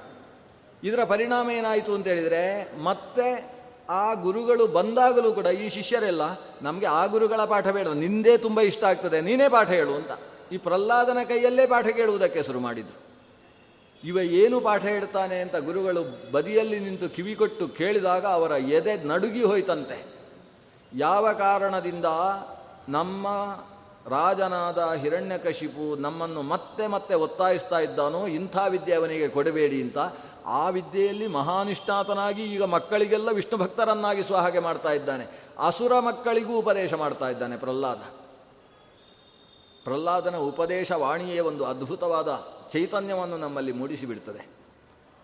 ಅನೇಕ ಅಂಶಗಳಿದ್ದಾವೆ ಪ್ರಹ್ಲಾದ ಪ್ರಹ್ಲಾದವರಾಜರ ಉಪದೇಶದಲ್ಲಿ. ಪ್ರಮುಖ ಅಂಶ ಇಷ್ಟು. ನೀವು ಧರ್ಮಾಚರಣೆ ಮಾಡುವುದಕ್ಕೆ ವಯಸ್ಸಾಗಲಿ ಅಂತ ಕಾಯಬೇಡಿ. ಕೌಮಾರ ಆಚರೇತ್ ಪ್ರಾಜ್ಞಃ ಧರ್ಮಾನ್ ಭಾಗವತಾನಿಹ ಚಿಕ್ಕ ವಯಸ್ಸಿನಲ್ಲಿ ಧರ್ಮಾಚರಣೆ ಮಾಡಬೇಕು. ನೀವು ಮಾತ್ರ ನಮ್ಮ ನಮ್ಮ ಸಂಪ್ರದಾಯಕ್ಕೆ ಸಂಬಂಧಪಟ್ಟ ಧರ್ಮವನ್ನು ಅನುಷ್ಠಾನ ಮಾಡುವುದಲ್ಲ, ನಿಮಗಿಂತ ಚಿಕ್ಕವರಿಗೆ ಅನುಷ್ಠಾನ ಮಾಡಿಸಬೇಕು. ಇದು ನಿಮ್ಮ ಕರ್ತವ್ಯ. ನೀವು ದೊಡ್ಡವರಾದದ್ದಕ್ಕೋಸ್ಕರ ನಿಮ್ಮ ತಲೆಯ ಮೇಲೆ ಇರುವ ಜವಾಬ್ದಾರಿ. ನೀವು ಧರ್ಮಾನುಷ್ಠಾನ ಮಾಡಬೇಕು, ನಿಮಗಿಂತ ಚಿಕ್ಕವರ ಕೈಯಲ್ಲಿ, ನಿಮ್ಮ ಅಧೀನವಾದ ವ್ಯಕ್ತಿಗಳ ಕೈಯಲ್ಲಿ ಧರ್ಮಾನುಷ್ಠಾನವನ್ನು ನೀವು ಮಾಡಿಸಬೇಕು. ಪ್ರಪಂಚದಲ್ಲಿರುವ ಪ್ರತಿಯೊಂದು ವ್ಯಕ್ತಿಯನ್ನೂ ಕೂಡ ಅವರವರ ಘನತೆ ಗೌರವಕ್ಕೆ ಅನುಗುಣವಾಗಿ ಗೌರವಿಸಬೇಕು. ನಾನೇ ಶ್ರೇಷ್ಠ ಅಂತ ಎಲ್ಲರನ್ನೂ ಕೆಳಗೆ ನೋಡಬಾರ್ದು. ಮನೆಯಲ್ಲಿ ಕಸ ಒರೆಸಿ ಕೆಲಸ ಮಾಡುವಂತಹ ಆಳಿಗೂ ಕೂಡ ಅದಕ್ಕೇ ಆದ ಒಂದು ಥರದ ಘನತೆ ಇರ್ತದೆ. ಅದನ್ನು ಅರ್ಥ ಮಾಡಿಕೊಳ್ಬೇಕು, ಅವರಿಗೆ ಗೌರವ ಕೊಡಬೇಕು. ಗೌರವ ಕೊಡುವುದರ ಹಿನ್ನೆಲೆಯಲ್ಲಿ ಭಗವತ್ ಚಿಂತನೆ ಬೇಕು. ಪ್ರತಿಯೊಬ್ಬರ ಒಳಗೂ ದೇವರಿದ್ದಾನೆ ಅಂತ ಚಿಂತನೆ ಮಾಡಬೇಕು. ಹಸಿದಂತಹ ವ್ಯಕ್ತಿಗೆ ಅನ್ನ ನೀಡಬೇಕು. ದಯಾಂ ಕುರುತ ಬಾಲಕ. ದಯೆ ಅನ್ನುವುದು ಜೀವನದ ಒಂದು ಪರಮ ಮುಖ್ಯವಾದ ಮೌಲ್ಯ. ದಯೆ ಇಲ್ಲದೆ ಇದ್ದಂತಹ ವ್ಯಕ್ತಿಯನ್ನು ಮನುಷ್ಯ ಅಂತಲೂ ಕರಿಬಾರ್ದು ಅಸುರ ಅಂತಲೂ ಕರಿಬಾರ್ದು. ದಯೆ ಅನ್ನುವುದು ಮನುಷ್ಯನ ಮನುಷ್ಯತ್ವಕ್ಕೆ ಕಾರಣೀಭೂತವಾದದ್ದು. ಅದನ್ನ ಕಷ್ಟದಲ್ಲಿದ್ದಾಗ ತಾನೇ ತಾನಾಗಿ ನಮ್ಮ ಮನಸ್ಸು ಕರಗಬೇಕು, ಅವರ ಉಪಕಾರಕ್ಕೆ ನಮ್ಮ ಶರೀರ ಮುಂದೆ ಬಂದು ಬಿಡಬೇಕು. ಇದಕ್ಕೆ ದಯೆ ಅಂತ ಹೆಸರು, ಅದನ್ನು ಬೆಳೆಸಿಕೊಳ್ಳಬೇಕು. ಭಗವಂತನ ಭಕ್ತಿ ಅನ್ನುವುದು ಜೀವನದ ಅತ್ಯುತ್ಕೃಷ್ಟವಾದ ಸಾಧನ. ಎಲ್ಲಕ್ಕೂ ಮೂಲ ಭಕ್ತಿ. ದೈತ್ಯ ಬಾಲಕರು ಕೇಳಿದರು, ಹೇಗೆ ಭಕ್ತಿ ಮಾಡುವುದು? ಆಗುವುದಿಲ್ಲ ನಮಗೆ. ಈತ ಹೇಳಿದ ಆತ್ಮತ್ವಾದ ಸರ್ವಭೂತಾನ. ಭಕ್ತಿ ಮಾಡಲಿಕ್ಕೆ ಬರುವುದಿಲ್ಲ ಅಂತ ಯಾರೂ ಹೇಳಬಾರ್ದು. ಯಾಕಂದರೆ ಭಕ್ತಿ ಅಂದರೆ ಪ್ರೀತಿ. ಪ್ರೀತಿ ಇಲ್ಲದೆ ಇದ್ದಂತಹ ಪ್ರಾಣಿ ಪ್ರಪಂಚದಲ್ಲಿಲ್ಲ ಹುಲಿ ಸಿಂಹಗಳಿಗೂ ಕೂಡ ಪ್ರೀತಿ ಇರ್ತದೆ. ತನ್ನ ಮಕ್ಕಳು ಹೆಂಡತಿ ಅನ್ನುವ ಪ್ರೀತಿ ಇರ್ತದೆ. ಆ ಪ್ರೀತಿಯನ್ನು ಸರ್ವ ಮಹತ್ತಾದ ಸರ್ವೋತ್ಕೃಷ್ಟವಾದ ದೇವರ ಕಡೆಗೆ ಹಾಕುವುದಕ್ಕೆ ಭಕ್ತಿ ಅಂತ ಹೆಸರು. ಆದ್ದರಿಂದ ನಾವು ಏನೇನನ್ನೋ ಪ್ರೀತಿಸ್ತಾ ಇದ್ದೇವೆ ಆ ಭಗವತ್ ತತ್ವವನ್ನು ಪ್ರೀತಿಸಬೇಕು. ಈ ಮಕ್ಕಳನ್ನೆಲ್ಲ ಭಗವದ್ಭಕ್ತರನ್ನಾಗಿ ಮಾಡಿಸಿದ. ಮಾಡಲಿಕ್ಕೆ ಹೇಳಿದ್ರೆ ಇವರು ತಾಳೆ ಹಿಡ್ಕೊಂಡು ಭಜನೆ ಮಾಡಲಿಕ್ಕೆ ಶುರು ಮಾಡಿದ್ರು. ನಾರಾಯಣತೆ ನಮೋ ನಮೋ ಅಂತ ಶುರು ಮಾಡಿದ್ರು ಇವರು. ಚಂಡಾಮರ್ಕರು ಪ್ರಹ್ಲಾದನನ್ನು ಎಳ್ಕೊಂಡು ಹೋದ್ರಂತೆ ಹಿರಣ್ಯಕಶಿಪುವಿನ ಹತ್ರ. ಇವನು ಗುರುಕುಲಕ್ಕೆ ಬರುವುದಾದರೆ ನಾವು ಕೂಡ ರಾಜೀನಾಮೆ ಕೊಡ್ತೇವೆ ಅಂತ ಹೇಳಿದರು. ಅವನ ಮುಂದೆ ಮಾತ್ರ. ಇವರಿಗೆ ಖುಷಿ. ಪ್ರಹ್ಲಾದ ಪಾಠ ಹೇಳಿದ್ದು ಎಷ್ಟು ಚಂದ ಹೇಳಿದ್ದಾನೆ. ಹಿರಣ್ಯಕಶಿಪಿಗೆ ಅರ್ಥ ಆಗೋಲ್ಲ ಇದು ಅಂತ ಗೊತ್ತಿದೆ ಇವರಿಗೆ ಶಂಡಾಮರ್ಕರಿಗೆ ಆದರೂ ಕೂಡ ಅವನ ಕೈಯಲ್ಲಿ ತಲೆ ಕತ್ತರಿಸಿಕೊಳ್ಳುವುದಕ್ಕೆ ಇಷ್ಟ ಇಲ್ಲ. ಅದಕ್ಕೆ ಇವನು ಬರುವುದಾದರೆ ನಾವು ರಾಜೀನಾಮೆ ಕೊಡ್ತೇವೆ ಅಂತ ಹೇಳಿದರು. ಹಿರಣ್ಯಕಶಿಪು ನಖಶಿಕಾಂತವಾಗಿ ಕೆಂಪಾಗಿ ಹೋದಂತೆ ಸಿಟ್ಟಿನಿಂದ. ನಿನ್ನ ಚಿಕ್ಕಪ್ಪನನ್ನು ಕೊಂದಂತಹ ವ್ಯಕ್ತಿಯ ಮೇಲೆ ಇಷ್ಟು ನಿನಗೆ ಪ್ರೀತಿಯೋ? ಲೋಕದಲ್ಲಿದ್ದಂತಹ ಪ್ರತಿಯೊಬ್ಬ ವ್ಯಕ್ತಿ ನನ್ನ ಆದೇಶವನ್ನು ಪಾಲಿಸ್ತಾನೆ, ಇಂದ್ರಾದಿಗಳು ನನ್ನ ಮುಂದೆ ಗಡಗಡನೆ ನಡುಗಿಬಿಡ್ತಾರೆ, ನನ್ನ ಮಗನಾಗಿ ನೀನು ನನ್ನ ಮಾತನ್ನು ನಡೆಸುವುದಿಲ್ಲ. ಏನು ಬಲ ನಿನ್ನದು? ಯಾರು ನಿನ್ನ ಹಿಂದೆ ಇದ್ದಾರೆ? ಕಿಂಬಲಹ ಅತ್ಯಗಾಹ, ಯಾರ ಬಲವನ್ನಿಟ್ಟುಕೊಂಡು ನನ್ನನ್ನು ಮೀರಿದಿ? ಈ ಮಗು ಶಾಂತವಾಗಿ ಅಪ್ಪನ ಮುಖ ನೋಡಿಕೊಂಡು ನಗು ನಗುತ್ತಾ ಹೇಳ್ತದೆ, ಎಷ್ಟು ಸಿಟ್ಟು ನಿನಗೆ? ಅಂತ ನಗು ನಗುತ್ತಾ ಅದು ಹೇಳ್ತದೆ, ಯಾರ ಬಲದಿಂದ ಮಾತ ಹೀಗೆ ನಿನ್ನನ್ನು ಮೀರ್ತಿ? ಅಂತ ಕೇಳ್ತೀಯಲ್ಲ ಅಪ್ಪ ಸವೈ ಬಲೋ ಬಲಂ ಬಲಿನಾಂ ಚಾಪರೇಶಾಂ ನನಗೆ ಮಾತ್ರ ಅಲ್ಲ, ನಿನಗೆ, ನಿನ್ನನ್ನು ನೋಡಿದರೆ ಇಂದ್ರಾದಿ ದೇವತೆಗಳು ಗಡಗಡನೆ ನಡುಗುವುದಕ್ಕೆ ನಿನಗೊಂದು ಬಲ ಇದೆ ಅಲ್ವಾ? ಅವನೇ ಕೊಟ್ಟದ್ದು ನಿಮಗೆ ಬಲ, ಅವನೇ ನಂಗೂ ಬಲ ಕೊಟ್ಟದ್ದು. ಸವೈ ಬಲಂ, ಅವನೇ ಸರ್ವ ಬಲ. ಎಲ್ಲರ ಬಲದ ಹಿನ್ನೆಲೆಯಲ್ಲಿ ಬಲಕ್ಕೆ ಬಲತ್ವವನ್ನು ಕೊಟ್ಟವನೇ ಅವನು. ಆ ಭಗವಂತ ರಕ್ಷಕನಿರಬೇಕಾದರೆ ಇನ್ನೊಬ್ಬ ಭಕ್ಷಕನಾಗುವುದಕ್ಕೆ ಸಾಧ್ಯ ಇಲ್ಲ. ಈ ಅಪ್ಪನಿಗೆ ಬುದ್ಧಿ ಹೇಳುವ ಮಗನ ಮೇಲೆ ಇನ್ನಷ್ಟು ಸಿಟ್ಟು ಬಂತು. ಇವನಿಗೆ ಜೀವನದಲ್ಲಿ ಬುದ್ಧಿ ಹೇಳಿದ ಒಬ್ಬ ವ್ಯಕ್ತಿ ಇಲ್ಲ. ಶುಕ್ರಾಚಾರ್ಯನೂ ಕೂಡ ಇವನ ಮುಂದೆ ಕೈ ಮುಗಿದುಕೊಂಡು ಉಪದೇಶ ಮಾಡು ಅಂಥ ಹಿರಣ್ಯಕಶಿಪು ಸಿಟ್ಟು ಮಾಡಿ ಕತ್ತರಿಸಿ ಬಿಡ್ತೇನೆ ಅಂತ ಕೈಯಲ್ಲಿ ಕತ್ತಿ ಹಿಡಿದಿದ್ದಾನೆ. ಕತ್ತಿ ಹಿಡಿದು ಕತ್ತಿಯಿಂದ ಒಂದು ಹೋಗಿ ಪಕ್ಕದಲ್ಲಿದ್ದಂತಹ ಕಂಬಕ್ಕೆ ಮೊದಲು ಹೊಡೆದಂತೆ. ಈ ಅಪ್ಪಂದಿರೆಲ್ಲ ಮಕ್ಕಳಿಗೆ ಹೊಡೆಯುವುದು ಅಂದರೆ ಹಾಗೆ. ಮೊದಲು ಮಗನಿಗೆ ಹೊಡೆದ್ರೆ ಮಗನಿಗೆ ಹೆಚ್ಚು ಕಡಿಮೆ ಆಗ್ತದೆ. ಅದಕ್ಕೆ ನೆಲಕ್ಕೆ ಜೋರಾಗಿ ಹೊಡೆಯುವುದು. ಅದನ್ನು ನೋಡಿ ಹೆದರ್ಕೊಂಡು, ಅವ ಇನ್ನು ಮುಂದೆ ಹೀಗೆ ಮಾಡೋಲ್ಲ ಅಂತ ಹೇಳಬೇಕು. ಇನ್ನು ಪಕ್ಕದಲ್ಲಿದ್ದ ಕಂಬಕ್ಕೆ ಹೊಡೆದಾಗ ಕಂಬದಿಂದ ಭಗವಂತ ಆವಿರ್ಭವಿಸಿ ಬಂದ. ಸ್ತಂಭ ಸಂಭವ. ಸತ್ಯಂ ವಿಧಾತು ನಿಜ ಭೃತ್ಯ ಭಾಷಿತಂ ವ್ಯಾಪ್ತಿಂಚ ಭೂತೇಶ್ವಖಿಲೇಶು ಚಾತ್ಮನಃ. ಅದೃಶ್ಯತಾ ಅತ್ಯದ್ಭುತ ರೂಪಮುದ್ವಹನ್ ಸ್ತಂಭೆ ಸಭಾಯಾಂ ನ ಮೃಗಂ ನ ಮಾನುಷಂ ಸ್ತಂಭೆ ಸಭಾಯಾಂ ನ ಮೃಗಂ ನ ಮಾನುಷಂ ಮೃಗ ಮಾನುಷಕ್ಕಿಂತ ವಿಲಕ್ಷಣವಾದ ನರಸಿಂಹ ಅನ್ನುವ ರೂಪದಿಂದ ಭಗವಂತ ಕಂಬದಿಂದ ಒಡೆದು ಬಂದ. ಪ್ರಹ್ಲಾದನ ಮಾತು ಸತ್ಯವಾಯಿತು. ಎಲ್ಲೆಡೆ ಇದ್ದಾನೆ ಭಗವಂತ. ಚತುರ್ಮುಖ ಬ್ರಹ್ಮನ ಮಾತು ಸತ್ಯವಾಯಿತು. ಹಗಲೂ ಸಾಯಿಸಬಾರ್ದು, ರಾತ್ರಿ ಸಾಯಿಸಬಾರ್ದು. ನರನೂ ಸಾಯಿಸಬಾರ್ದು, ಪ್ರಾಣಿಯೂ ಸಮ ಸಾಯಿಸಬಾರ್ದು. ಏನು ವರ ಕೊಟ್ಟಿದ್ದಾನೆ ಚತುರ್ಮುಖ? ಅದಕ್ಕೆ ಅನುಗುಣವಾಗಿ ಈ ಹಿರಣ್ಯಕಶಿಪುವನ್ನು ಭಗವಂತ ಸಂಹರಿಸಿ ಅಂತರಮಾಲೆಯನ್ನು ಮೈ ಮೇಲೆ ಧರಿಸಿಕೊಂಡ ಉಗ್ರ ನರಸಿಂಹನಾಗಿ ಕಾಣಿಸಿಕೊಂಡ. ಅವನನ್ನು ಸಮಾಧಾನ ಮಾಡಲಿಕ್ಕೆ ಬಂದೆ ಬಂದು, ಮತ್ತೆ ಬಂದದ್ದು ಬ್ರಹ್ಮ ಅಲ್ಲ, ಲಕ್ಷ್ಮಿ ಅಲ್ಲ, ಸಾಕ್ಷಾತ್ ಪ್ರಹ್ಲಾದ ಬಂದ. ಸಮಾಧಾನ ಮಾಡಲಿಕ್ಕೆ ಈ ಭಗವಂತನ ಮುಂದೆ ಕೈ ಮುಗಿದುಕೊಂಡು ನಗು ನಗುತ್ತಾ ಹೇಳ್ತಾನೆ, ಎಂಥ ಉಗ್ರ ಸ್ವರೂಪ ಭಗವಂತ. ಎಲ್ಲರೂ ಹೆದರ್ಕೊಳ್ಬೇಕು ಅಂತ ನಾಟಕ ಮಾಡ್ತಾ ಇದ್ಯಾ? ನನಗೇನು ಹೆದರಿಕೆ ಆಗೋಲ್ಲ. ಈ ಐದು ಹುಡುಗ, ಐದು ವರ್ಷದ ಹುಡುಗ ಬಂದು ದೇವರ ಹತ್ರ ಮಾತಾಡಿಸುವುದು ನಮಗೇನು ಹೆದರಿಕೆ ಆಗೋಲ್ಲ. ನೀನು ಇನ್ನಷ್ಟು ಬಾಯಿ ತೆಗೆದು ಹಲ್ಲೆಲ್ಲ ಹೊರಗೆ ಹಾಕಿದ್ರು ನಮಗೇನು ಹೆದರಿಕೆ ಆಗುವುದಿಲ್ಲ. ನಾಹಂಬಿಭೇ ಮ್ಯಜಿತ. ನಿನ್ನ ಈ ಅತಿ ಭಯಾನಕವಾದ ರೂಪದಿಂದ ನನಗೇನು ಹೆದರಿಕೆ ಆಗುವುದಿಲ್ಲ. ಯಾಕಂದರೆ ಈ ಸಂಸಾರದ ಭಯದ ಮುಂದೆ ನಿನ್ನ ಈ ರೂಪ ಏನು ಭಯ ಹೇಳು. ಇದಕ್ಕಿಂತ ದೊಡ್ಡ ಭಯದಲ್ಲಿ ನಾವು ಮುಳುಗಿದ್ದೇವೆ. ಇನ್ನು ನಿಂದೇನು ಭಯ ನಮಗೆ? ಭಗವಂತ ಅವನ ಸ್ತೋತ್ರದಿಂದ, ಅವನ ಮಾತಿನಿಂದ, ಅವನ ವ್ಯಕ್ತಿತ್ವದಿಂದ, ಅವನ ಭಕ್ತಿಯಿಂದ ಪ್ರೀತನಾಗಿ ಮೋಕ್ಷವನ್ನು ಕೊಡ್ತೇನೆ ಅನ್ನುವಷ್ಟು ದೊಡ್ಡ ಮಾತಾಡಿದ. ನಾನು ಏನೂ ಕೇಳುವುದಿಲ್ಲ ಸ್ವಾಮಿ. ನೀನು ಯಾವತ್ತೂ ನಿನ್ನನ್ನು ನಿನ್ನವಾಂದ ಸ್ವೀಕರಿಸು ಅಂತ ಕೇಳಿದ ಪ್ರಹ್ಲಾದನ ವ್ಯಕ್ತಿತ್ವ ದೊಡ್ಡದು. ನಿಷ್ಕಾಮ ಭಕ್ತಿಯ ವ್ಯಕ್ತಿ ಪ್ರಹ್ಲಾದ ರಾಜ. ಮತ್ತೆ ಪ್ರಹ್ಲಾದನ ಮಗನಾಗಿ ವಿರೋಚನ, ವಿರೋಚನನ ಮಗನಾಗಿ ಮತ್ತೆ ಬಲಿ ಬಂದಾಗ ಅವನನ್ನು ಉದ್ಧರಿಸುವುದಕ್ಕೆ ವಾಮನಂ. ಈಗ ನಾ, ಹದಿನಾಲ್ ಹದಿನಾಲ್ಕನೆಯ ಅವತಾರವಾಗಿ ನರಸಿಂಹ ಆವಿರ್ಭವಿಸಿದ. ನರಸಿಂಹ ಆದಮೇಲೆ ಹದಿನೈದನೆಯ ಅವತಾರದಲ್ಲಿ ವಾಮನ ಆವಿರ್ಭವಿಸಿದ. ತ್ರಿವಿಕ್ರಮನಾಗಿ ಬೆಳೆದು ಬಲಿಯನ್ನು ಬಲೀಂದ್ರನನ್ನಾಗಿಸಿದ. ವಾಮನನ ನಂತರದ ಅವತಾರ ಹದಿನಾರನೆಯ ಅವತಾರ. ಪರಶುರಾಮ, ಜಾಮರಜ್ಞ ರಾಮ ಅಂತ ಕರೀತಾರೆ. ಬೇಲಿಯೇ ಹೊಲಮೈಯುವುದು ಅಂತ ಒಂದು ಮಾತಿದೆ ಅಲ್ವಾ? ಲೋಕದ ರಕ್ಷಕರಾದಂತಹ ಕ್ಷತ್ರಿಯರು ಲೋಕವನ್ನೇ ನುಂಗುವ ಕೆಲಸ ಮಾಡ್ತಾ ಇದ್ದಾಗ ಬ್ರಾಹ್ಮಣ ಕುಮಾರನಾಗಿ ಅವತರಿಸಿದಂತಹ ಪರಶುರಾಮ ದುಷ್ಟರ ಸಂಹಾರವನ್ನು ಮಾಡಿ ಲೋಕಕ್ಕೆ ಮತ್ತೆ ಒಂದು ಬೇಲಿಯನ್ನು ಹಾಕಿ ರಕ್ಷಣೆ ಮಾಡಿದ. ತತಃ ಸಪ್ತದಶೇ ಜಾತಃ ಸತ್ಯವತ್ಯಾಂ ಪರಾಶರಾತ್. ಮತ್ತೆ ಹದಿನೇಳನೆಯ ಅವತಾರ ವೇದವ್ಯಾಸರಾಗಿ ಸತ್ಯವತೀ ದೇವಿಯಲ್ಲಿ ಭಗವಂತ ಆವಿರ್ಭವಿಸಿದ. ಹದಿನೆಂಟನೆಯ ಅವತಾರ ಕೌಸಲ್ಯಾಸುತನಾಗಿ ಭಗವಂತ ಶ್ರೀರಾಮನಾಗಿ ಅವತರಿಸಿದ. ಇಲ್ಲಿ ಆಚಾರ್ಯರು ಕೇಳ್ತಾರೆ, ಅಲ್ಲ, ವ್ಯಾಸರು ಮೊದಲು, ರಾಮ ಮೊದಲು? ಇದು ಹದಿನೇಳನೆಯದ್ದು ವ್ಯಾಸ ಅಂತೆ, ಹದಿನೆಂಟನೆಯದ್ದು ರಾಮ ಅಂತೆ, ಅದು ಹೇಗೆ? ರಾಮ ತ್ರೇತಾಯುಗದವ, ವ್ಯಾಸ ದ್ವಾಪರ ಯುಗದ್ದಲ್ವ ಯಾಕೆ ಆ ಕಡೆ ಈ ಕಡೆ? ಅದಕ್ಕೆ ಆಚಾರ್ಯರು ಹೇಳಿದರು, ವೇದವ್ಯಾಸರು ರಾಮನಿಗಿಂತ ಮೊದಲು ಅವತರಿಸಿದ್ದಾರೆ. ರಾಮಾತ್ ಪೂರಮಪ್ಯಸ್ತಿ ವ್ಯಾಸಾವತಾರ.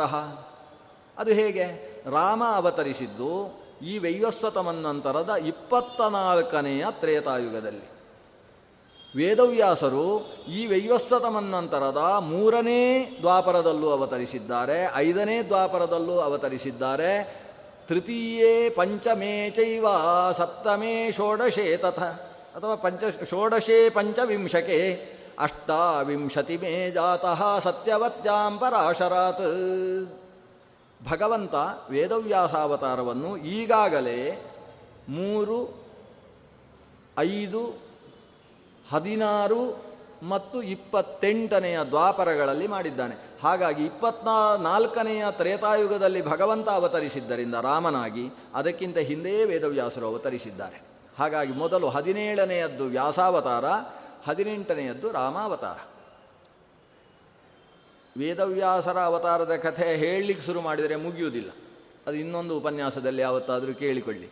ವೇದವ್ಯಾಸರು ನಮ್ಮಲ್ಲಿ ಅವಶ್ಯ ಉಪಾಸ್ಯವಾದ ಸ್ವರೂಪ. ಯಾಕಂದರೆ ನಮ್ಮ ಗುರುಗಳು ಅಂತ ನಾವು ಹೇಳಿಕೊಳ್ಳುವ ಮಧ್ವ ಗುರುಗಳು ಅವರು ಇವತ್ತಿಗೂ ವ್ಯಾಸರ ಪಕ್ಕದಲ್ಲಿ ಕೂತು ನೋಡ್ತಾ ಇದ್ದಾರೆ, ಕೇಳ್ತಾ ಇದ್ದಾರೆ, ನೋಡ್ತಾ ಇದ್ದಾರೆ, ಕೇಳ್ತಾ ಇದ್ದಾರೆ. ಉಡುಪಿಯಲ್ಲಿ ಅದೃಶ್ಯರಾಗಿ, ಅದೃಶ್ಯ ರೂಪ್ಯ ಪೀಠೇಸ್ತಿ ದೃಶ್ಯೋಸ್ತಿ ಬದರಿ ತಟೇನ್ ಮನುಷ್ಯ ಅಗೋಚರವಾದರ ಬದರಿ ತಟಕ್ಕೆ ಹೋಗಿ ವೇದವ್ಯಾಸರು ಇವತ್ತಿಗೂ ಇರತಕ್ಕಂಥ ಭಗವಂತನ ರೂಪ. ಉಳಿದ ರೂಪಗಳನ್ನು ಭಗವಂತ ಉಪಸಂಹಾರ ಮಾಡ್ತಾನೆ ಲೋಕದಲ್ಲಿ. ಆದರೆ ಕೆಲವು ರೂಪಗಳನ್ನು ಚಿರಜೀವಿ ಅಂತ ಉಳಿಸ್ತಾನೆ. ಆ ಚಿರಜೀವಿಯಾದ ಭಗವಂತನ ಅವತಾರದ ಸ್ವರೂಪ ಅಂದರೆ ವೇದವ್ಯಾಸ ಮತ್ತು ಪರಶುರಾಮ ಅನ್ನುವ ರೂಪ. ಅದು ಸಪ್ತ ಚಿರಜೀವಿಗಳಲ್ಲಿ ಕಾಣಿಸಿಕೊಳ್ಳುವ ಅವತಾರ. ಹಾಗಾಗಿ ವೇದವ್ಯಾಸರು ಇವತ್ತಿಗೂ ಬದರಿ ತಟದಲ್ಲಿದ್ದುಕೊಂಡು ನಮ್ಮ ಮಧ್ವಗುರುಗಳ ಮುಂದೆ ಅವರಿಗೆ ಪಾಠವನ್ನು ಹೇಳುವ ರೀತಿಯಲ್ಲಿ ಅವತಾರ ಸ್ವರೂಪ ಕಲಿಯುಗದಲ್ಲೂ ಇರುವಂಥದ್ದು. ರಾಮಾವತಾರ, ಅದು ಹೇಗೆ ಬದುಕಬೇಕು ಅಂತ ಹೇಳುವುದಕ್ಕೋಸ್ಕರವೇ ಬಂದ ಅವತಾರ. ಹೇಳುವುದು ಅನ್ನುವುದು ಅಷ್ಟು ಒಳ್ಳೆಯ ಕೆಲಸ ಅಲ್ಲ. ನೀವು ಹೀಗೆ ಬದುಕಬೇಕಪ್ಪ. ಬೆಳಿಗ್ಗೆ ನೀವೆಲ್ಲ ನಾಲ್ಕು ಗಂಟೆಗೆ ಹೇಳಬೇಕಾಯ್ತಾ ಅಂತ ಹೇಳುವುದು. ಇವನು ಎಂಟು ಗಂಟೆಗೆ ಹೇಳುವುದು ಇವನು ಎಂಟು ಮತ್ತೆ ನಾಲ್ಕು ಗಂಟೆಗೆ ಒಂದು ಸಲ ಅಲಾರಾಮ್ ಯಾಕೆ ಇಟ್ಟದ್ದು ಇನ್ನೊಬ್ಬರ ಹತ್ರ ಹೇಳಿಗೆ, ನಾಲ್ಕು ಗಂಟೆಗೆ ಎಲ್ಲರೂ ಹೇಳಬೇಕು ಅಂತ ಮುಸುಕು ಹಾಕ್ಕೊಳ್ಳೋದು ಮತ್ತೆ. ಇವನ ಉಪದೇಶವು ಲೋಕದಲ್ಲಿ ಪಾಲಿಸಲ್ಪಡುವುದಕ್ಕೆ ಶಕ್ಯವೇನು? ಎಷ್ಟು ಉಪದೇಶಿಸಿದ್ದೇವೆ, ಅದು ಮನುಷ್ಯನ ಮನಸ್ಸಿನಲ್ಲಿ ಪರಿಣಾಮ ಮೂಡಿಸುವುದಲ್ಲ. ಎಷ್ಟು ಅನುಷ್ಠಾನ ಮಾಡಿದ್ದೇವೆ, ಅದು ಪರಿಣಾಮ ಮೂಡಿಸುತ್ತೆ. ಅದನ್ನ ಉಪದೇಶಕ್ಕಿಂತ ಮುಖ್ಯ ನಡೆ. ನಡೆಯೇ ಉಪದೇಶವಾಗಬೇಕು. ಈ ಭಗವಂತ ರಾಮ ಲೋಕದ ಉಪದೇಶಕ್ಕೋಸ್ಕರ ನಡೆದವ. ಅಂದರೆ ಅವನ ನಡೆಯೇ ಲೋಕಕ್ಕೆ ಉಪದೇಶ. ರಾಮನ ಮೇಲೆ ಕೆಲವರು ಅದು ಇದು ಅಂತ ಆಕ್ಷೇಪ ಮಾಡುವುದಿದೆ. ಸಿಗುವುದು ಒಂದು ಎರಡು ವಿಷಯ. ಭಗವಂತನ ಮೇಲೆ ಆಕ್ಷೇಪ ಮಾಡಲಿಕ್ಕೆ ಕಷ್ಟಪಟ್ಟರೆ ಸಿಗುವುದು ಎರಡು. ಇನ್ನೂ ಏನೋ ಒದ್ದಾಡಿ ಒದ್ದಾಡಿ ಕಷ್ಟಪಟ್ಟರೆ ಮೂರು ಸಿಗ್ತದೆ. ಆಮೇಲೆ ಕೆಲವು ಭಗವಂತರು ಅಂತ ಲೋಕದಲ್ಲಿದ್ದಾರೆ. ಅವರಿಗೆ ಸಾವಿರ ಸಿಗ್ತದೆ. ಅದು ಇಲ್ಲದೇ ಇದ್ದ ವಿಷಯಗಳೆಲ್ಲ ಅವರಿಗೆ ಸಿಗುವುದಲ್ಲೇ. ಆದರೆ ವಾಲ್ಮೀಕಿಗಳ ನೇರ ರಾಮಾಯಣ ಕಥೆಯನ್ನು ನಾವು ಓದಿದರೆ ರಾಮನ ಮೇಲೆ ಆಕ್ಷೇಪ ಮಾಡೋಣ ಅಂತ ಕಷ್ಟಪಟ್ಟರೆ ಒಂದು ಎರಡು ಜಾಗ, ಒಂದು ವಾಲಿವಧೆ, ಒಂದು ಸೀತಾಪರಿತ್ಯಾಗ. ಇಂಥ ಅಪರೂಪದ ಸಂದರ್ಭ ಬಿಟ್ಟರೆ ಮತ್ತೆ ಯಾವ ಸಂದರ್ಭವೂ ಸಿಗುವುದಿಲ್ಲ. ಆದರೆ ಆ ಎರಡೂ ಪ್ರಸಂಗವೂ ಕೂಡ ಮಾನುಷ ವ್ಯಕ್ತಿತ್ವವನ್ನು ಮೀರಿ ನಿಂತ, ಪರಮ ಆದರ್ಶವನ್ನು ಸೂಚಿಸತಕ್ಕಂತಹ ಎರಡು ಪ್ರಕರಣಗಳು. ರಾಮನನ್ನು ರಾವಣನ್, ರಾವಣನಂತಹ ವ್ಯಕ್ತಿಗೆ ರಾಮನ ಮುಂದೆ ಬಂದಾಗ ಮಾತಾಡುವುದು ಕಷ್ಟವಾಗ್ತಿತ್ತಂತೆ. ಯಾಕಂದರೆ ರಾಮನ ವ್ಯಕ್ತಿತ್ವದಲ್ಲಿ ಒಂದು ಒಂದು ಕಪ್ಪು ಇಲ್ಲ. ಅಂಥ ಮುಂದೆ ಹೇಗೆ ಮುಖಕ್ಕೆ ಮುಖ ಕೊಟ್ಟು ಮಾತಾಡುವುದು ಅಂತ ರಾವಣನಿಗೂ ಕಷ್ಟವಾಗಿ ಬಿಡ್ತಿತ್ತು. ಮಾತೇ ಆಡ್ತಿರ್ಲಿಲ್ಲ ರಾಮನ ಮುಂದೆ. ಏನೋ ರಾಮನನ್ನು ಚೆನ್ನಾಗಿ ಬೈದು ಬಿಡಬೇಕು, ಹಾಗೆ ಹೀಗೆ ಅಂತ ಬಂದರೆ ಮಾತೆ ನಿಂತು ಹೋಗಿಬಿಡ್ತಿತ್ತು ಒಮ್ಮೆ ಹಿರಣ್ಯ, ಈ ರಾವಣ ಅಂದರೆ ಯಾರು? ಹಿರಣ್ಯ ಕಶಿಪುವೇ ರಾವಣ ಆಗಿ ಹುಟ್ಟಿದ್ದಲ್ವಾ? ಅವನು ಸೀತೆಯನ್ನು ಒಲಿಸಿಕೊಳ್ಳುವಲ್ಲಿ ಭಾರಿ ಪ್ರಯತ್ನ ಪಟ್ಟ ಏನೇನೋ ಪ್ರಯತ್ನಗಳು. ಒಂದು ಬಾರಿ ಕುಂಭಕರ್ಣ ಎದ್ದವ ಕೇಳಿದ, ಅಲ್ಲ, ನೀನು ಅಷ್ಟು ಪ್ರಯತ್ನ ಪಡುವುದು, ನಿಂಗೊಂದು ರಾಮನ ವೇಷ ಹಾಕೊಂಡು ಹೋಗಬಾರ್ದು ಅವಳ ಹತ್ರ, ಅಂತ. ಅದಕ್ಕೆ ರಾವಣ ಹೇಳಿದ, ಅದು ಪ್ರಯತ್ನ ಮಾಡಿ ಸೋತು ಬಿಟ್ಟೆ. ಯಾಕೆ, ರಾಮನ ಮೇಲೆಯೂ ಇಷ್ಟ ಇಲ್ವ ಸೀತೆಗೆ? ಹಾಗಲ್ಲ, ನನಗೆ ರಾಮನ ವೇಷ ಹಾಕಿದ ಕೂಡಲೇ ಮಂಡೋದರಿ ಇರುವಾಗ ಸೀತೆ ಯಾಕೆ ಬೇಕು ಅಂತ ಅನಿಸ್ಲಿಕ್ಕೆ ಶುರು ಆಯಿತು, ಅಂತ ಇವನ ಕಥೆ ಇದು. ರಾಮನ ವ್ಯಕ್ತಿತ್ವ ಅಷ್ಟು ದೊಡ್ಡದು. ಅವನ ಸ್ವರೂಪದ ಚಿಂತನೆ ಮಾಡಿದರೆ ಸಾಕು. ಇವರಲ್ಲೂ ಏನೋ ಸಾತ್ವಿಕತೆ ಬರ್ತಿತ್ತಂತೆ. ತಾಮಸ ವ್ಯಕ್ತಿತ್ವಕ್ಕೂ ಸಾತ್ವಿಕ ಭಾವವನ್ನು ಹುಟ್ಟಿಸತಕ್ಕಂತಹ ವ್ಯಕ್ತಿತ್ವ ಶ್ರೀರಾಮಚಂದ್ರನದ್ದು. ಆದ್ದರಿಂದ ರಾಮನ ಕಥೆ ಕೇಳಿದ ಮೇಲೆ ಯಾವ ವ್ಯಕ್ತಿಗೂ ಕೂಡ ನಾನು ರಾವಣನ ಹಾಗೆ ಬದುಕಬಾರ್ದಪ್ಪ. ನಾನು ಬದುಕುವುದಾದರೆ ರಾಮನ ಹಾಗೆ. ತಮ್ಮನಾಗಿ ಅಣ್ಣನ ಜೊತೆಗೆ ಬದುಕುವುದಾದರೆ ಭರತನ ಹಾಗೆ.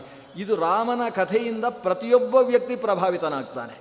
ಆ ರೀತಿಯಲ್ಲಿ ಭಗವಂತ ಲೋಕಕ್ಕೆ ನಡೆಯನ್ನು ಕಲಿಸುವ ಮರ್ಯಾದಾ ಪುರುಷನಾಗಿ, ಶ್ರೀರಾಮಚಂದ್ರನಾಗಿ ಆವಿರ್ಭವಿಸಿ ಬಂದ ಇದು ಸೂರ್ಯವಂಶದ ಅದೃಷ್ಟ. ಹೀಗೆ ಸೂರ್ಯವಂಶ ಅದೃಷ್ಟ ಮಾಡಿದೆ, ಚಂದ್ರವಂಶಕ್ಕೂ ಬೇಕಲ್ಲ, ಅದಕ್ಕೋಸ್ಕರ ಬುಧ ಚಂದ್ರನ ಮಗ. ಚಂದ್ರ ತಾನು ಬುಧನನ್ನು ಮಗನನ್ನಾಗಿ ಪಡಿತಾನೆ ಸುದ್ಯುಮ್ನ ಅನ್ನುವ ಇಳೆ ಅನ್ನುವ ಪತ್ನಿಯಲ್ಲಿ ಬುಧನಿಂದ ಪುರೂರವಸ್ಸು ಹುಟ್ಟಿ ಬಂದ. ಪುರೂರವಸ್ಸಿನ ವಂಶದಲ್ಲಿ ಮತ್ತೆ ಯಯಾತಿ ಬರ್ತಾನೆ. ನಹುಷ ನಹುಷನ ಮಗ ಯಯಾತಿ. ಯಯಾತಿಗೆ ಇಬ್ಬರು ಪತ್ನಿಯರು, ದೇವಯಾನಿ ಮತ್ತು ಶರ್ಮಿಷ್ಠೆ. ದೇವಯಾನಿಯಲ್ಲಿ ಮೂರು ಜನ ಮಕ್ಕಳು ದೃಕ್ಯುಂಚಾನುಂಚ ಪೂರುಂಚ ದೇವಯಾನ್ಯಾಮ ಜೀಜನತ್. ಪುರುಂಚ ದೃಕ್ಯು ಅನು ಮತ್ತು ಪೂರು ಅಂತ. ಯದುಂಚ ತುರ್ವಸುಂ ರಾಜ ದೇವಯಾನ್ಯಾಮ್ ಜನತ ದೇವಯಾನಿಯಲ್ಲಿ ಇಬ್ಬರು ಮಕ್ಕಳು, ಯದು ಮತ್ತು ತುರ್ವಸು. ಶರ್ಮಿಷ್ಠೆಯಲ್ಲಿ ಮೂರು ಜನ ದೃಕ್ಯು ಚ ಅನು ಮತ್ತು ಪೂರು ಅಂತ. ಇದರಲ್ಲಿ ಶರ್ಮಿಷ್ಠೆಯಲ್ಲಿ ಆವಿರ್ಭವಿಸಿದ ಪೂರುವಿನಿಂದ ಮುಂದಕ್ಕೆ ಪೌರವ ವಂಶ ಅನ್ನೋದು ಮುಂದುವರಿಯಿತು. ಆ ಪೌರವ ವಂಶದಲ್ಲಿ ಶಂತನು, ಶಂತನುವಿನ ಮಗನಾಗಿ ದೇವವ್ರತ ಭೀಷ್ಮ, ಭೀಷ್ಮನ ಕುಟುಂಬದಲ್ಲೇ, ಅಂದರೆ ಭೀಷ್ಮನ ತಮ್ಮನಾಗಿ ಹುಟ್ಟಿದಂತಹ ವಿಚಿತ್ರವೀರ್ಯ ಚಿತ್ರಾಂಗದರು ವಿಚಿತ್ರವೀರ್ಯನ ಪತ್ನಿಯರಲ್ಲಿ ಆವಿರ್ಭವಿಸಿದಂತಹ ಧೃತರಾಷ್ಟ್ರ ಮತ್ತು ಪಾಂಡು ವಿದುರರು, ಆ ಧೃತರಾಷ್ಟ್ರ ಪಾಂಡುಗಳಿಂದ ಬಂದಂತಹ ಪಂಚ ಪಾಂಡವರು ಮತ್ತು ನೂರ ಒಂದು ಕೌರವರು. ನೂರು ಕೌರವ, ಒಂದು ಹೆಣ್ಣು. ಇಷ್ಟೆಲ್ಲ. ಅವರ ನಂತರದಲ್ಲಿ ಅಭಿಮನ್ಯು, ಅಭಿಮನ್ಯುವಿನಿಂದ ಮತ್ತೆ ಪರೀಕ್ಷಿದ್ ರಾಜ ಪರೀಕ್ಷಿದ್ ರಾಜನಿಂದ ಜನಮೇಜಯ ಅಂತ ಹೀಗೆ ಪೌರವ ವಂಶ ಮುಂದುವರೆದುಕೊಂಡು ಹೋಯಿತು. ಇತ್ತ ಯದು ಅಂತ ಮೊದಲು ಹುಟ್ಟಿದ್ದಾನಲ್ವಾ? ಯದುಂಚ ತುರುವ ಸುಮ್ರಾಜ ದೇವಯಾನ್ಯಂ. ದೇವಯಾನಿಯಲ್ಲಿ ಯದು ಹುಟ್ಟಿದ್ದಾನೆ. ಯದು ಅವರು ಯಯಾತಿಯ ಒಂದು ಶಾಪವೋ ಎಂಬಂತೆ ಅವರು ಸಿಂಹಾಸನದಲ್ಲಿ ಕೂತು ಚಕ್ರಾಧಿಪತಿಗಳಾಗಲಿಲ್ಲ. ಮಾಂಡಳಿಕರಾಗಿ ತಾವು ರಾಜ್ಯಭಾರ ಮಾಡ್ತಾ ಇದ್ದರು ಅಂತಹ ಯದುಗಳ ವಂಶದಲ್ಲಿ ಮುಂದಕ್ಕೆ ಆಹುಕ ಬರ್ತಾನೆ. ವೃಷ್ಣಿ ಅಂಧಕ ಭೋಜ ಅಂತ ಮೂರು ವಂಶ ಕವಲಾಗಿ ಬೆಳೆಯುತ್ತೆ. ಅದರಲ್ಲಿ ವೃಷ್ಣಿ ವಂಶದಲ್ಲಿ ವಸುದೇವ ಶೌರಿ, ಶೂರನ ಮಗನಾದಂತಹ ವಸುದೇವ. ಆ ವಸುದೇವನಿಗೆ ಉಗ್ರಸೇನ, ಉಗ್ರಸೇನನ ಮಗನಾದಂತಹ ಕಂಸ, ಉಗ್ರಸೇನನ ಚಿಕ್ಕಪ್ಪನಾದಂತಹ ದೇವಕನ ಮಗಳಾದ ದೇವಕಿಯನ್ನು ವಿವಾಹ ಮಾಡಿಸ್ತಾನೆ ಕಂಸ ಮುಂದೆ ನಿಂತುಕೊಂಡು.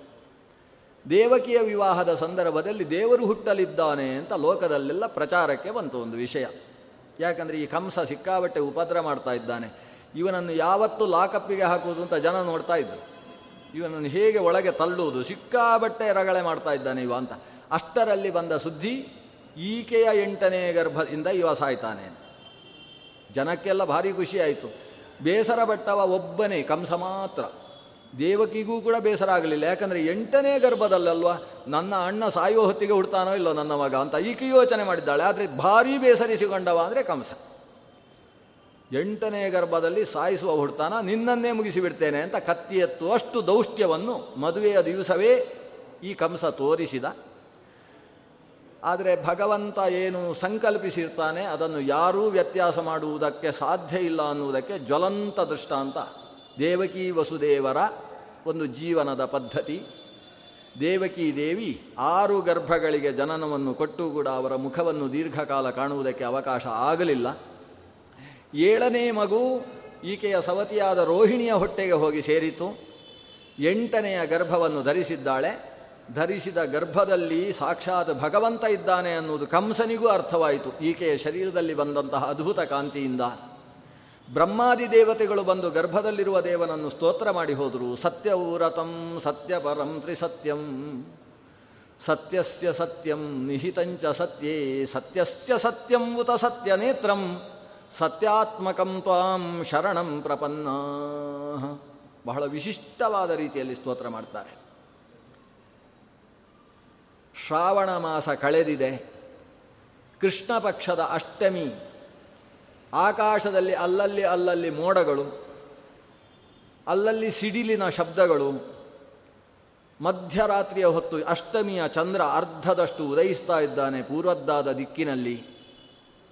ಇದ್ದಕ್ಕಿದ್ದ ಹಾಗೆ ಅಗ್ನಿಹೋತ್ರಿಗಳ ಮನೆಯಲ್ಲಿದ್ದಂತಹ ಅಗ್ನಿ ಪ್ರಜ್ವಲಿಸುವುದಕ್ಕೆ ಪ್ರಾರಂಭಿಸಿತು. ಜಜ್ವಲುಶ್ಚಾಗ್ನಯ ಶಾಂತಾ ವವೌ ವಾಯು ಸುಖಸ್ಪರ್ಶ. ಮಧ್ಯರಾತ್ರಿಯ ಹೊತ್ತಿಗೆ ಇದ್ದಕ್ಕಿದ್ದ ಹಾಗೆ ಗಾಳಿ ಬಹಳ ಸುಖಸ್ಪರ್ಶವಾಗಿ ಬೀಸುವುದಕ್ಕೆ ಪ್ರಾರಂಭಿಸಿದೆ. ಆಕಾಶದಲ್ಲಿ ಅಪ್ಸರೆಯರೆಲ್ಲ ವಿದ್ಯಾಧರರ ಗಾನಗಂಧರ್ವಕ್ಕೆ ಹೆಜ್ಜೆ ಹಾಕ್ತಾ ಗೆಜ್ಜೆಯ ಸಪ್ಪಳದ ಜೊತೆಗೆ ಕುಣಿದಾಡಿ ಆನಂದವನ್ನು ಅನುಭವಿಸ್ತಾ ಇದ್ದಾರೋ ಅನ್ನುವ ವಾತಾವರಣ ಉಂಟಾಗಿದೆ. ಹಟ್ಟಿಗಳಲ್ಲಿ ಮಳಗಿದ್ದಂತಹ ಹಸುಗಳು ಕೂಡ ಯಾವುದೋ ಆನಂದದ ಕಾರಣದಿಂದ ಎದ್ದು ನಿಂತು ಬಿಳು ಬಿಳುಪು ಬಿಳಿ ಬಿಳಿಸಿದ ಕಣ್ಣುಗಳಿಂದ ಏನೋ ಶ್ರೇಷ್ಠವಾದದ್ದು ನಡೆಯುತ್ತೆ ಅಂತ ಕಣ್ಣು ತೆರೆದು ನೋಡ್ತಾ ಇದ್ದಾವೆ. ಅಂತಹ ಪರ್ವಕಾಲವನ್ನು ತನ್ನ ಆವಿರ್ಭಾವಕ್ಕೋಸ್ಕರ ಭಗವಂತ ತಾನು ಯೋಚಿಸಿದ್ದಾನೆ.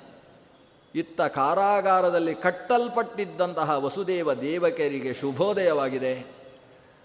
ಭಗವಂತನನ್ನು ಕಂಡರು. ತಮದ್ಭುತಂ ಬಾಲಕಮಂಬುಜೇಕ್ಷಣಂ ಚತುರ್ಭುಜಂ ಶಂಖಗದಾದ್ಯುದಾಯುಧಂ ಶ್ರೀವತ್ಸಲಕ್ಷ್ಮಂ ಗಲಶೋಭಿಕೌಸ್ತುಭಂ ಪೀತಾಂಬರಂ ಸಾಂದ್ರಪಯೋದ ಸೌಭಗಂ ಶ್ರೀವತ್ಸಲಕ್ಷ್ಮಂ ಗಲಶೋಭಿಕೌಸ್ತುಭಂ ಪೀತಾಂಬರಂ ಸಾಂದ್ರಪಯೋದ ಸೌಭಗಂ ಮಹಾರ್ಹ ವೈಡೂರ್ಯ ಕಿರೀಟ ಕುಂಡಲ ತ್ವಿಷಾ ಪರಿಶ್ವಕ್ತ ಸಹಸ್ರ ಕುಂತಲಂ. ಉದ್ದಾಮ ಕಾಂಚಂಗದ ಕಂಕಣಾದಿಭಿರ್ವಿರೋಚಮಾನಂ. ವಸುದೇವ ಐಕ್ಷತ. ವಸುದೇವ ದೇವಕಿಯರು ಭಗವಂತನನ್ನು ಕಂಡರು. ಅದ್ಭುತ ಬಾಲಕ. ಅದ್ಭುತ ಯಾಕೆ ಅಂದರೆ ಹುಟ್ಟುವ ಮಕ್ಕಳಿಗೆ ಮೂವತ್ತೆರಡು ಹಲ್ಲು ಇರ್ತದೆ ಅನ್ನೋದೇ ಅದ್ಭುತ. ನಗು ನಗು ಮುಖದ ಮಗು, ಮೂವತ್ತೆರಡು ಹಲ್ಲಿನ ನಗು. ಹಲ್ಲನ್ನು ಅಷ್ಟನ್ನೂ ತೋರಿಸಿಕೊಂಡು ನಗ್ತಾ ಇದೆ ಅಂತ ಮಗು. ಹುಟ್ಟುವ ಮಗು ಬಟ್ಟೆ ಉಟ್ಟುಕೊಂಡು ಹುಟ್ಟುತ್ತೆ ಅಂತ ಯಾವ ತಾಯಿಯೂ ಕಾಣುವುದಕ್ಕೆ ಸಾಧ್ಯ ಇಲ್ಲ. ಇವತ್ತು ಈ ತಾಯಿ ಕಂಡಿದ್ದಾಳೆ. ತುಂಬಿದ್ದ ಗರ್ಭ ಇದ್ದಕ್ಕಿದ್ದ ಹಾಗೆ ಜಾರಿದೆ, ಹೊರಗೆ ನೋಡಿದರೆ ಬಟ್ಟೆಯುಟ್ಟ ಮಗು ನಿಂತಿದೆ. ಪೀತಾಂಬರಂ ಸಾಂದ್ರಪಯೋದ ಸೌಭಗಂ. ಹಳದಿ ಬಟ್ಟೆಯ ಸುಂದರವಾದ ಬಟ್ಟೆಯನ್ನು ಹುಟ್ಟಿದ್ದಾನೆ ತಲೆಯಲ್ಲಿ ಕಿರೀಟ ಇಟ್ಟುಕೊಂಡು ಹೊಟ್ಟೆಯಿಂದ ಹೊರಗೆ ಬಂದಿದೆ. ಕಿರೀಟ ಕುಂಡಲ ತ್ವಿಷ ಪರಿಶ್ವಕ್ತ ಸಹಸ್ರ ಗುಂತಲಂ ತಲೆ ಕೂದಲು ಈ ತಲೆಯನ್ನು ಜಾರಿ ಕೆಳಗೆ ಬಂದು ಕಂಠದಿಂದ ಕೆಳಗೆ ಜಾರುವ ಗುಂಗುರು ಕೂದಲುಗಳುಳ್ಳಂತಹ ಮಗು. ಆದ್ದರಿಂದ ಅದ್ಭುತ ಮಗು. ಈ ಅದ್ಭುತ ಮಗುವನ್ನು ಕಂಡು ಆ ತಂದೆ ತಾಯಿಯರಿಬ್ಬರೂ ಲೋಕಕ್ಕೆ ಜನನವನ್ನು ಕೊಟ್ಟಂತಹ ಓ ದೇವಾ, ನಮ್ಮನ್ನು ತಂದೆ ತಾಯಿ ಅಂತ ಕರೆಯುವ ಹಾಗೆ ಕರುಣೆ ತೋರಿಬಿಟ್ಟೆಯಲ್ಲ ಅಂತ ಆತನನ್ನು ಸ್ತುತಿಸಿದ್ದಾರೆ ಅನ್ನುವ ಚಿಂತನೆಯ ಜೊತೆಗೆ ಈ ಕಥಾನುಸಂಧಾನವನ್ನು ಇಲ್ಲಿಗೆ ಉಪಸಂಹಾರ ಮಾಡ್ತಾ ಇದ್ದೇವೆ. ಶ್ರೀಮದ್ಭಾಗವತದ ಕಥೆಯನ್ನು ಯಾವತ್ತೂ ಕೇಳಬೇಕು ಅಂತ ಶುಕಾಚಾರ್ಯರು ಹೇಳ್ತಾರೆ. ಪಿಬತ ಭಾಗವತಂ ರಸಂ ಆಲಯಂ. ಎಲ್ಲಿಯ ತನಕ ಕೇಳಬೇಕು ಅಂದರೆ ಲಯವಾಗುವಲ್ಲಿಯ ತನಕ ಭಾಗವತದ ರಸವನ್ನು ಕುಡಿತಾ ಇರಬೇಕು. ಅದು ನಮ್ಮ ಮನಸ್ಸಿನ ಸಾತ್ವಿಕತೆಗೆ, ಜೊತೆಗೆ ಈ ಶರೀರದ ಪಾರತ್ರಿಕ ಗತಿಗೆ ಅತ್ಯಂತ ಪೂರಕವಾದದ್ದು. ಅದನ್ನು ಬಿಡಬೇಡಿ ಇಂಥ ಎಲ್ಲ ಜ್ಞಾನಿಗಳು ಕೂಡ ಮತ್ತೆ ಮತ್ತೆ ಉಸಿರ್ತಾರೆ. ಅದಕ್ಕೆ ದಿನ ಕೇಳುವುದಕ್ಕೆ ಕಲಿಯುಗದ ಮನುಷ್ಯನಿಗೆ ಪುರುಸೊತ್ತು ಅನ್ನುವುದು ಸಿಗುವುದಿಲ್ಲ. ಎಲ್ಲ ಸಿಕ್ಕಿದ್ರೂ ಪುರುಸೊತ್ತು ಸಿಗುವುದು ತುಂಬ ಕಷ್ಟ. ನಾವು ಹೇಳುವುದು ಹಾಗೆ, ನಮಗೊಂದು ಊಟ ಮಾಡಲಿಕ್ಕೆ ಪುರುಸೊತ್ತು ಸಿಗುವುದೇ ಭಾಳ ಕಷ್ಟ. ಇನ್ನು ಇದನ್ನು ಎಲ್ಲಿ ಕೇಳಲಿಕ್ಕಾಗ್ತದೆ ಸ್ವಾಮಿ ಅಂತ ಎಲ್ಲರೂ ಹೇಳೋದು ಹೀಗೆ. ಆದ್ದರಿಂದ ಕೆಲವು ಆದೇಶಗಳನ್ನು ಮಾಡಿದರು. ನೀನು ದಿನಪೂರ್ತಿ ಕೇಳಲಿಕ್ಕೆ ಆಗಲಿಲ್ವೋ? ಒಂದು ಗಂಟೆ ಕೇಳು. ಒಂದು ಗಂಟೆಯೂ ಕೂಡ ಪ್ರತಿನಿತ್ಯ ಕೇಳಲಿಕ್ಕೆ ಆಗೋದಿಲ್ವೋ ಕೊನೆ ಪಕ್ಷ ವರ್ಷದಲ್ಲಿ ಹದಿನೈದು ದಿವಸ ಆದರೂ ಕೇಳಪ್ಪ. ಇಷ್ಟು ಹೇಳಿದರೆ ಜನರಿಗೆ ಚೂರು ಸಮಾಧಾನ ಆಗ್ತದೆ. ಪರವಾಗಿಲ್ಲ. ಕೊನೆಗೆ ಹದಿನೈದು ದಿವಸವಾದರೂ ಕೇಳು ಅಂತ ಹೇಳಿದ್ದಾರಲ್ವ? ಅದೇ ಗಟ್ಟಿ. ಇಂಥ ಒಂದು ಭಾದ್ರಪದ ಮಾಸದ ಶುಕ್ಲ ಪಕ್ಷದ ಹದಿನೈದು ದಿವಸವಾದರೂ ಕೇಳ್ರಿ. ಆ ಹದಿನೈದೇ ದಿವಸ ಕೇಳಬೇಕು ಅಂತ ಕೆಲವರು ಅರ್ಥ ಮಾಡಿಕೊಂಡಿದ್ದಾರೆ. ಭಾಗವತ ಕೇಳುವುದು ಅಂದರೆ ಪ್ರೋಷ್ಠಪದಿ ಆ ಪ್ರೋಷ್ಠಪದಿ ಅಂದರೆ ಹದಿನೈದು ದಿವಸ ಅಂತ ಅರ್ಥ. ಪ್ರೋಷ್ಠಪದ ಅಂದರೆ ಭಾದ್ರಪದ ಮಾಸ. ಈ ಹದಿನೈದು ದಿವಸ ಕೇಳಿದರೆ ಸರಿ ಅಂತ ಯೋಚನೆ ಕೆಲವರಿಗೆ ಬಂದದ್ದಿದೆ. ಆದರೆ ಅಷ್ಟಾದರೂ ಕೇಳಪ್ಪ. ಬಿ, ಇನ್ನು ಕೇಳಲ್ಲಲ್ಲ, ಏನು ಮಾಡೋದು? ಅಷ್ಟಾದರೂ ಕೇಳು ಅಂತ ಶಾಸ್ತ್ರ ಆದೇಶಿಸಿತು. ಆ ದೃಷ್ಟಿಯಿಂದ ಇದು ಪರ್ವಕಾಲ. ಇಲ್ಲಿ ಕೇಳಿದ್ದಕ್ಕೆ ಫಲ ಹೆಚ್ಚು ಅನ್ನುವುದನ್ನು ಸ್ಮೃತಿಗಳು ಒತ್ತಿ ಹೇಳ್ತಾವೆ. ಆ ದೃಷ್ಟಿಯಿಂದ ಇನ್ನೂ ಮೂರು ದಿವಸ ಉಳ್ಕೊಂಡಿದ್ದೇವೆ. ಪ್ರೋಷ್ಠಪದಿ ಮುಗಿಲಿಲ್ಲ. ಇವತ್ತಿಗೆ ಇನ್ನೂ ತ್ರಯೋದಶಿ ಮುಗಿತಾ ಇದೆ. ನಾಳೆ ಇನ್ನು ಚತುರ್ದಶಿ. ಚತುರ್ದಶಿ ಆದಮೇಲೆ ಮತ್ತೊಂದು ಚತುರ್ದಶಿ ಬಂದು ಪೌರ್ಣಮಿ ಬರ್ತದೆ ಈ ಸಲ. ಆದ್ದರಿಂದಾಗಿ ಇನ್ನು ಮೂರು ದಿವಸ ಉಳ್ಕೊಂಡಿದೆ. ಪ್ರೋಷ್ಠಪದಿ ಅಂತ ಹೇಳಿದರೆ ಹುಣ್ಣಿಮೆ, ಅದು ಮೂರನೇ ದಿವಸ. ಕೃಷ್ಣನ ಕಥೆ ಎಷ್ಟು ಹೇಳಿದರೂ ಮುಗಿಯುವುದಿಲ್ಲ. ನಾಳೆಯಿಂದ ಕೃಷ್ಣನ ಕಥೆ ಪ್ರಾರಂಭ ಆಗ್ತದೆ. ಅದನ್ನು ವಿಠೋಬಾಚಾರ್ಯರು ಮುಂದುವರಿಸ್ತಾರೆ. ಇವತ್ತಿಗೆ ನಾವು ಕೃಷ್ಣನ ಆವಿರ್ಭಾವದ ತನಕದ ಒಂದು ಹಂತದ ಕಥೆಯನ್ನು ಶ್ರೀಮದ್ ಭಾಗವತದಲ್ಲಿ ದಶಮಸ್ಕಂದದ ಆರಂಭದ ತನಕದ ಕಥೆಯನ್ನು ಯಥಾಶಕ್ತಿ ಶ್ರವಣ ಮಾಡಿದ್ದೇವೆ. ಭಾಗವತವನ್ನು ಹೇಳುವುದು ಕಷ್ಟ, ಕೇಳುವುದು ಸುಲಭ. ಹೇಳುವುದು ಕಷ್ಟ ಯಾಕೆ ಅಂದರೆ ಅದು ರಾಶಿ ವಿಷಯ. ರಾಶಿ ವಿಷಯದಲ್ಲಿ ಎಷ್ಟು ಹೇಳಬೇಕು ನಮಗೆ ಗೊತ್ತಾಗೋದಿಲ್ಲ ಅದೊಂದು ಹೇಳ್ಬೋದಿತ್ತಲ್ವ? ಇದೊಂದು ಹೇಳದೆ ಬಿಡುವುದು ಹೇಗೆ ಅಂತ ನಮಗೆ ಇಲ್ಲಿ ಸಮಸ್ಯೆ. ಯಾವುದನ್ನು ಬಿಡುವುದು? ಇದು ಬಿಟ್ಟರೆ ಅವರಿಗೆಲ್ಲ ಬೇಸರ ಆಗ್ತದೋ ಏನೋ? ಆಚಾರ್ಯ, ನೀವು ದತ್ತಾತ್ರೇಯನ ಕತೆ ಒಂದು ಹೇಳಲೇ ಇಲ್ಲ ಅಂತ ಮೊನ್ನೆ ಒಬ್ಬರು ಕೇಳಿದರು. ಇನ್ನು ನಾಳೆ ಇನ್ನೊಬ್ಬರು ಕೇಳ್ತಾರೆ, ಆಚಾರ್ಯ, ಆ ಕತೆ ಹೇಳಲಿಲ್ಲ ನೀವು? ಧ್ರುವಂತು ಸುಮ್ಮನೆ ಹೆಸರು ಮಾತ್ರ ಹೇಳಿಬಿಟ್ಟಿದ್ದೀರಿ, ಕಥೆಯೇ ಹೇಳಿಲ್ಲ ಅಂತ ಇನ್ನೊಬ್ಬರು ಕೇಳು. ಯಾವ ಕಥೆಯನ್ನು ಹೇಳಬೇಕು ಅನ್ನೋದೇ ಸಮಸ್ಯೆ ಭಾಗವತದಲ್ಲಿ. ನೀವು ಹದಿನೈದು ದಿವಸ ಅಲ್ಲ, ಹದಿನೈದು ವರ್ಷ ಕೊಟ್ಟರೂ ಭಾಗವತದ ಕಥೆಯನ್ನು ಮುಗಿಸಿದ ಮೇಲೆ, ಆಚಾರ್ಯ, ಆ ಕಥೆ ಹೇಳಲಿಲ್ಲ ಅಂತ ಹೇಳುವವರೇ ಇರುತ್ತೆ ಅಷ್ಟು ಕಥೆಗಳ ಆಗರ ಶ್ರೀಮದ್ ಭಾಗವತ ಅದರಲ್ಲಿ ಎಷ್ಟು ಸಿಕ್ಕಿತು ಅಷ್ಟು ಲಬ್ಧಿ ನಮ್ಮದು ಯಥಾಶಕ್ತಿ ಶ್ರವಣ ಮಾಡಿಸುವುದಕ್ಕೆ ಪ್ರಯತ್ನ ಪಟ್ಟಿದ್ದೇನೆ ಶ್ರೀ ವಿದ್ಯಾಶೀರ್ಷ ಶ್ರೀ ತೀರ್ಥ ಶ್ರೀಪಾದರು, ಇವತ್ತು ಒಂದು ಜ್ಞಾನದ ಒಂದು ಬೆಳಕನ್ನು ಬೀರುವ ಸೂರ್ಯನ ಸದೃಶರಾಗಿ ಈ ವ್ಯಾಸರಾಜರು, ಸೂರ್ಯರು ಅಂತ ವರ್ಣನೆ ಮಾಡಿದ್ದಾರೆ. ಅಂತಹ ವ್ಯಾಸರ ರಾಜರ ಪೀಠದಲ್ಲಿ ವಿರಾಜಿತರಾಗಿದ್ದಾರೆ. ಅವರ ಆದೇಶ, ಅವರ ಅಧ್ಯಯನ, ಅವರು ಕೊಟ್ಟ ವಿದ್ಯೆ ಅದರ ಬಲವೂ ನನ್ನಲ್ಲಿ ಸೇರಿಕೊಂಡಿದೆ. ಇಷ್ಟೆಲ್ಲ ಮಾತಿಗೆ ನನಗೆ ಶಕ್ತಿಯನ್ನು ತುಂಬಿಸಿದವರು ಪರಮಪೂಜ್ಯ ಶ್ರೀ ವಿಶ್ವೇಶತೀರ್ಥ ಶ್ರೀಪಾದರು, ಪೇಜಾವರ ಮಠಾಧೀಶರು. ಆ ಒಂದು ಅತಿಮಾನುಷ ವ್ಯಕ್ತಿತ್ವದ ಗುರುಗಳ ಕರುಣೆಯನ್ನು ಭಕ್ತಿಯಿಂದ ಸ್ಮರಣೆ ಮಾಡಿಕೊಂಡು ಈ ವ್ಯವಸ್ಥೆಯನ್ನು ಇಲ್ಲಿ ಮಾಡಿದ ಎಲ್ಲ ವ್ಯವಸ್ಥಾಪಕ ವರ್ಗಕ್ಕೂ ನನ್ನ ಪ್ರೀತಿಯ ಹರಕೆಯನ್ನು ಹೇಳ್ತಾ, ತಾವೆಲ್ಲ ಶ್ರದ್ಧೆಯಿಂದ ಶ್ರವಣ ಮಾಡಿದ್ದೀರಿ. ಮುಗಿಸಬೇಡಿ ಆಚಾರ್ಯ, ತೊಂದರೆ ಇಲ್ಲ. ಎಂಟು ಕಾಲ ಆದರೂ ತೊಂದರೆ ಇಲ್ಲ ಅನ್ನೋ ಮುಖವನ್ನು ತೋರಿಸಿದ್ದೀರಿ. ಆ ದೃಷ್ಟಿಯಿಂದ ಶ್ರವಣ ಮಾಡಿದ ತಮಗೆಲ್ಲ ಭಗವಂತನ ಇತೋಪ್ಯತಿಶಯ ಅನುಗ್ರಹ ಪ್ರಾಪ್ತಿಯಾಗಲಿ ಸರ್ವ ಅಂತ ದೇವರಲ್ಲಿ ಪ್ರಾರ್ಥಿಸಿ ಈ ಮಾತಿನ ಸೇವೆಯನ್ನು ಇಲ್ಲಿಗೆ ಮಧ್ಯಪತಿ ಗೋಪಾಲಕೃಷ್ಣನ ಸನ್ನಿಧಾನದಲ್ಲಿ ಸಮರ್ಪಣೆ ಮಾಡ್ತಾ ಇದ್ದೇನೆ. ಶ್ರೀಕೃಷ್ಣಾರ್ಪಣಮಸ್ತು. ಅಕ್ಷಯಂ ಕರ್ಮ ಯಸ್ಮಿನ್ ಪರೇ ಸ್ವರ್ಪಿತಂ ಪ್ರಕ್ಷಯಂ ಯಾಂತಿ ದುಃಖಾನಿ ಯನ್ನಾಮತಃ. ಅಕ್ಷರೋ ಯೋಜರ ಸರ್ವದೈವಾಮೃತಃ.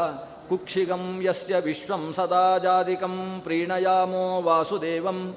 ದೇವತಾಮಂಡಲಾಖಂಡಮಂಡನಂ ಪ್ರೀಣಯಾಮೋ ವಾಸುದೇವಂ ಸ್ವಸ್ತಿ ಪ್ರಜಾಭ್ಯ ಪರಿಪಾಲಯಂತಾಂ ನ್ಯಾಯೇ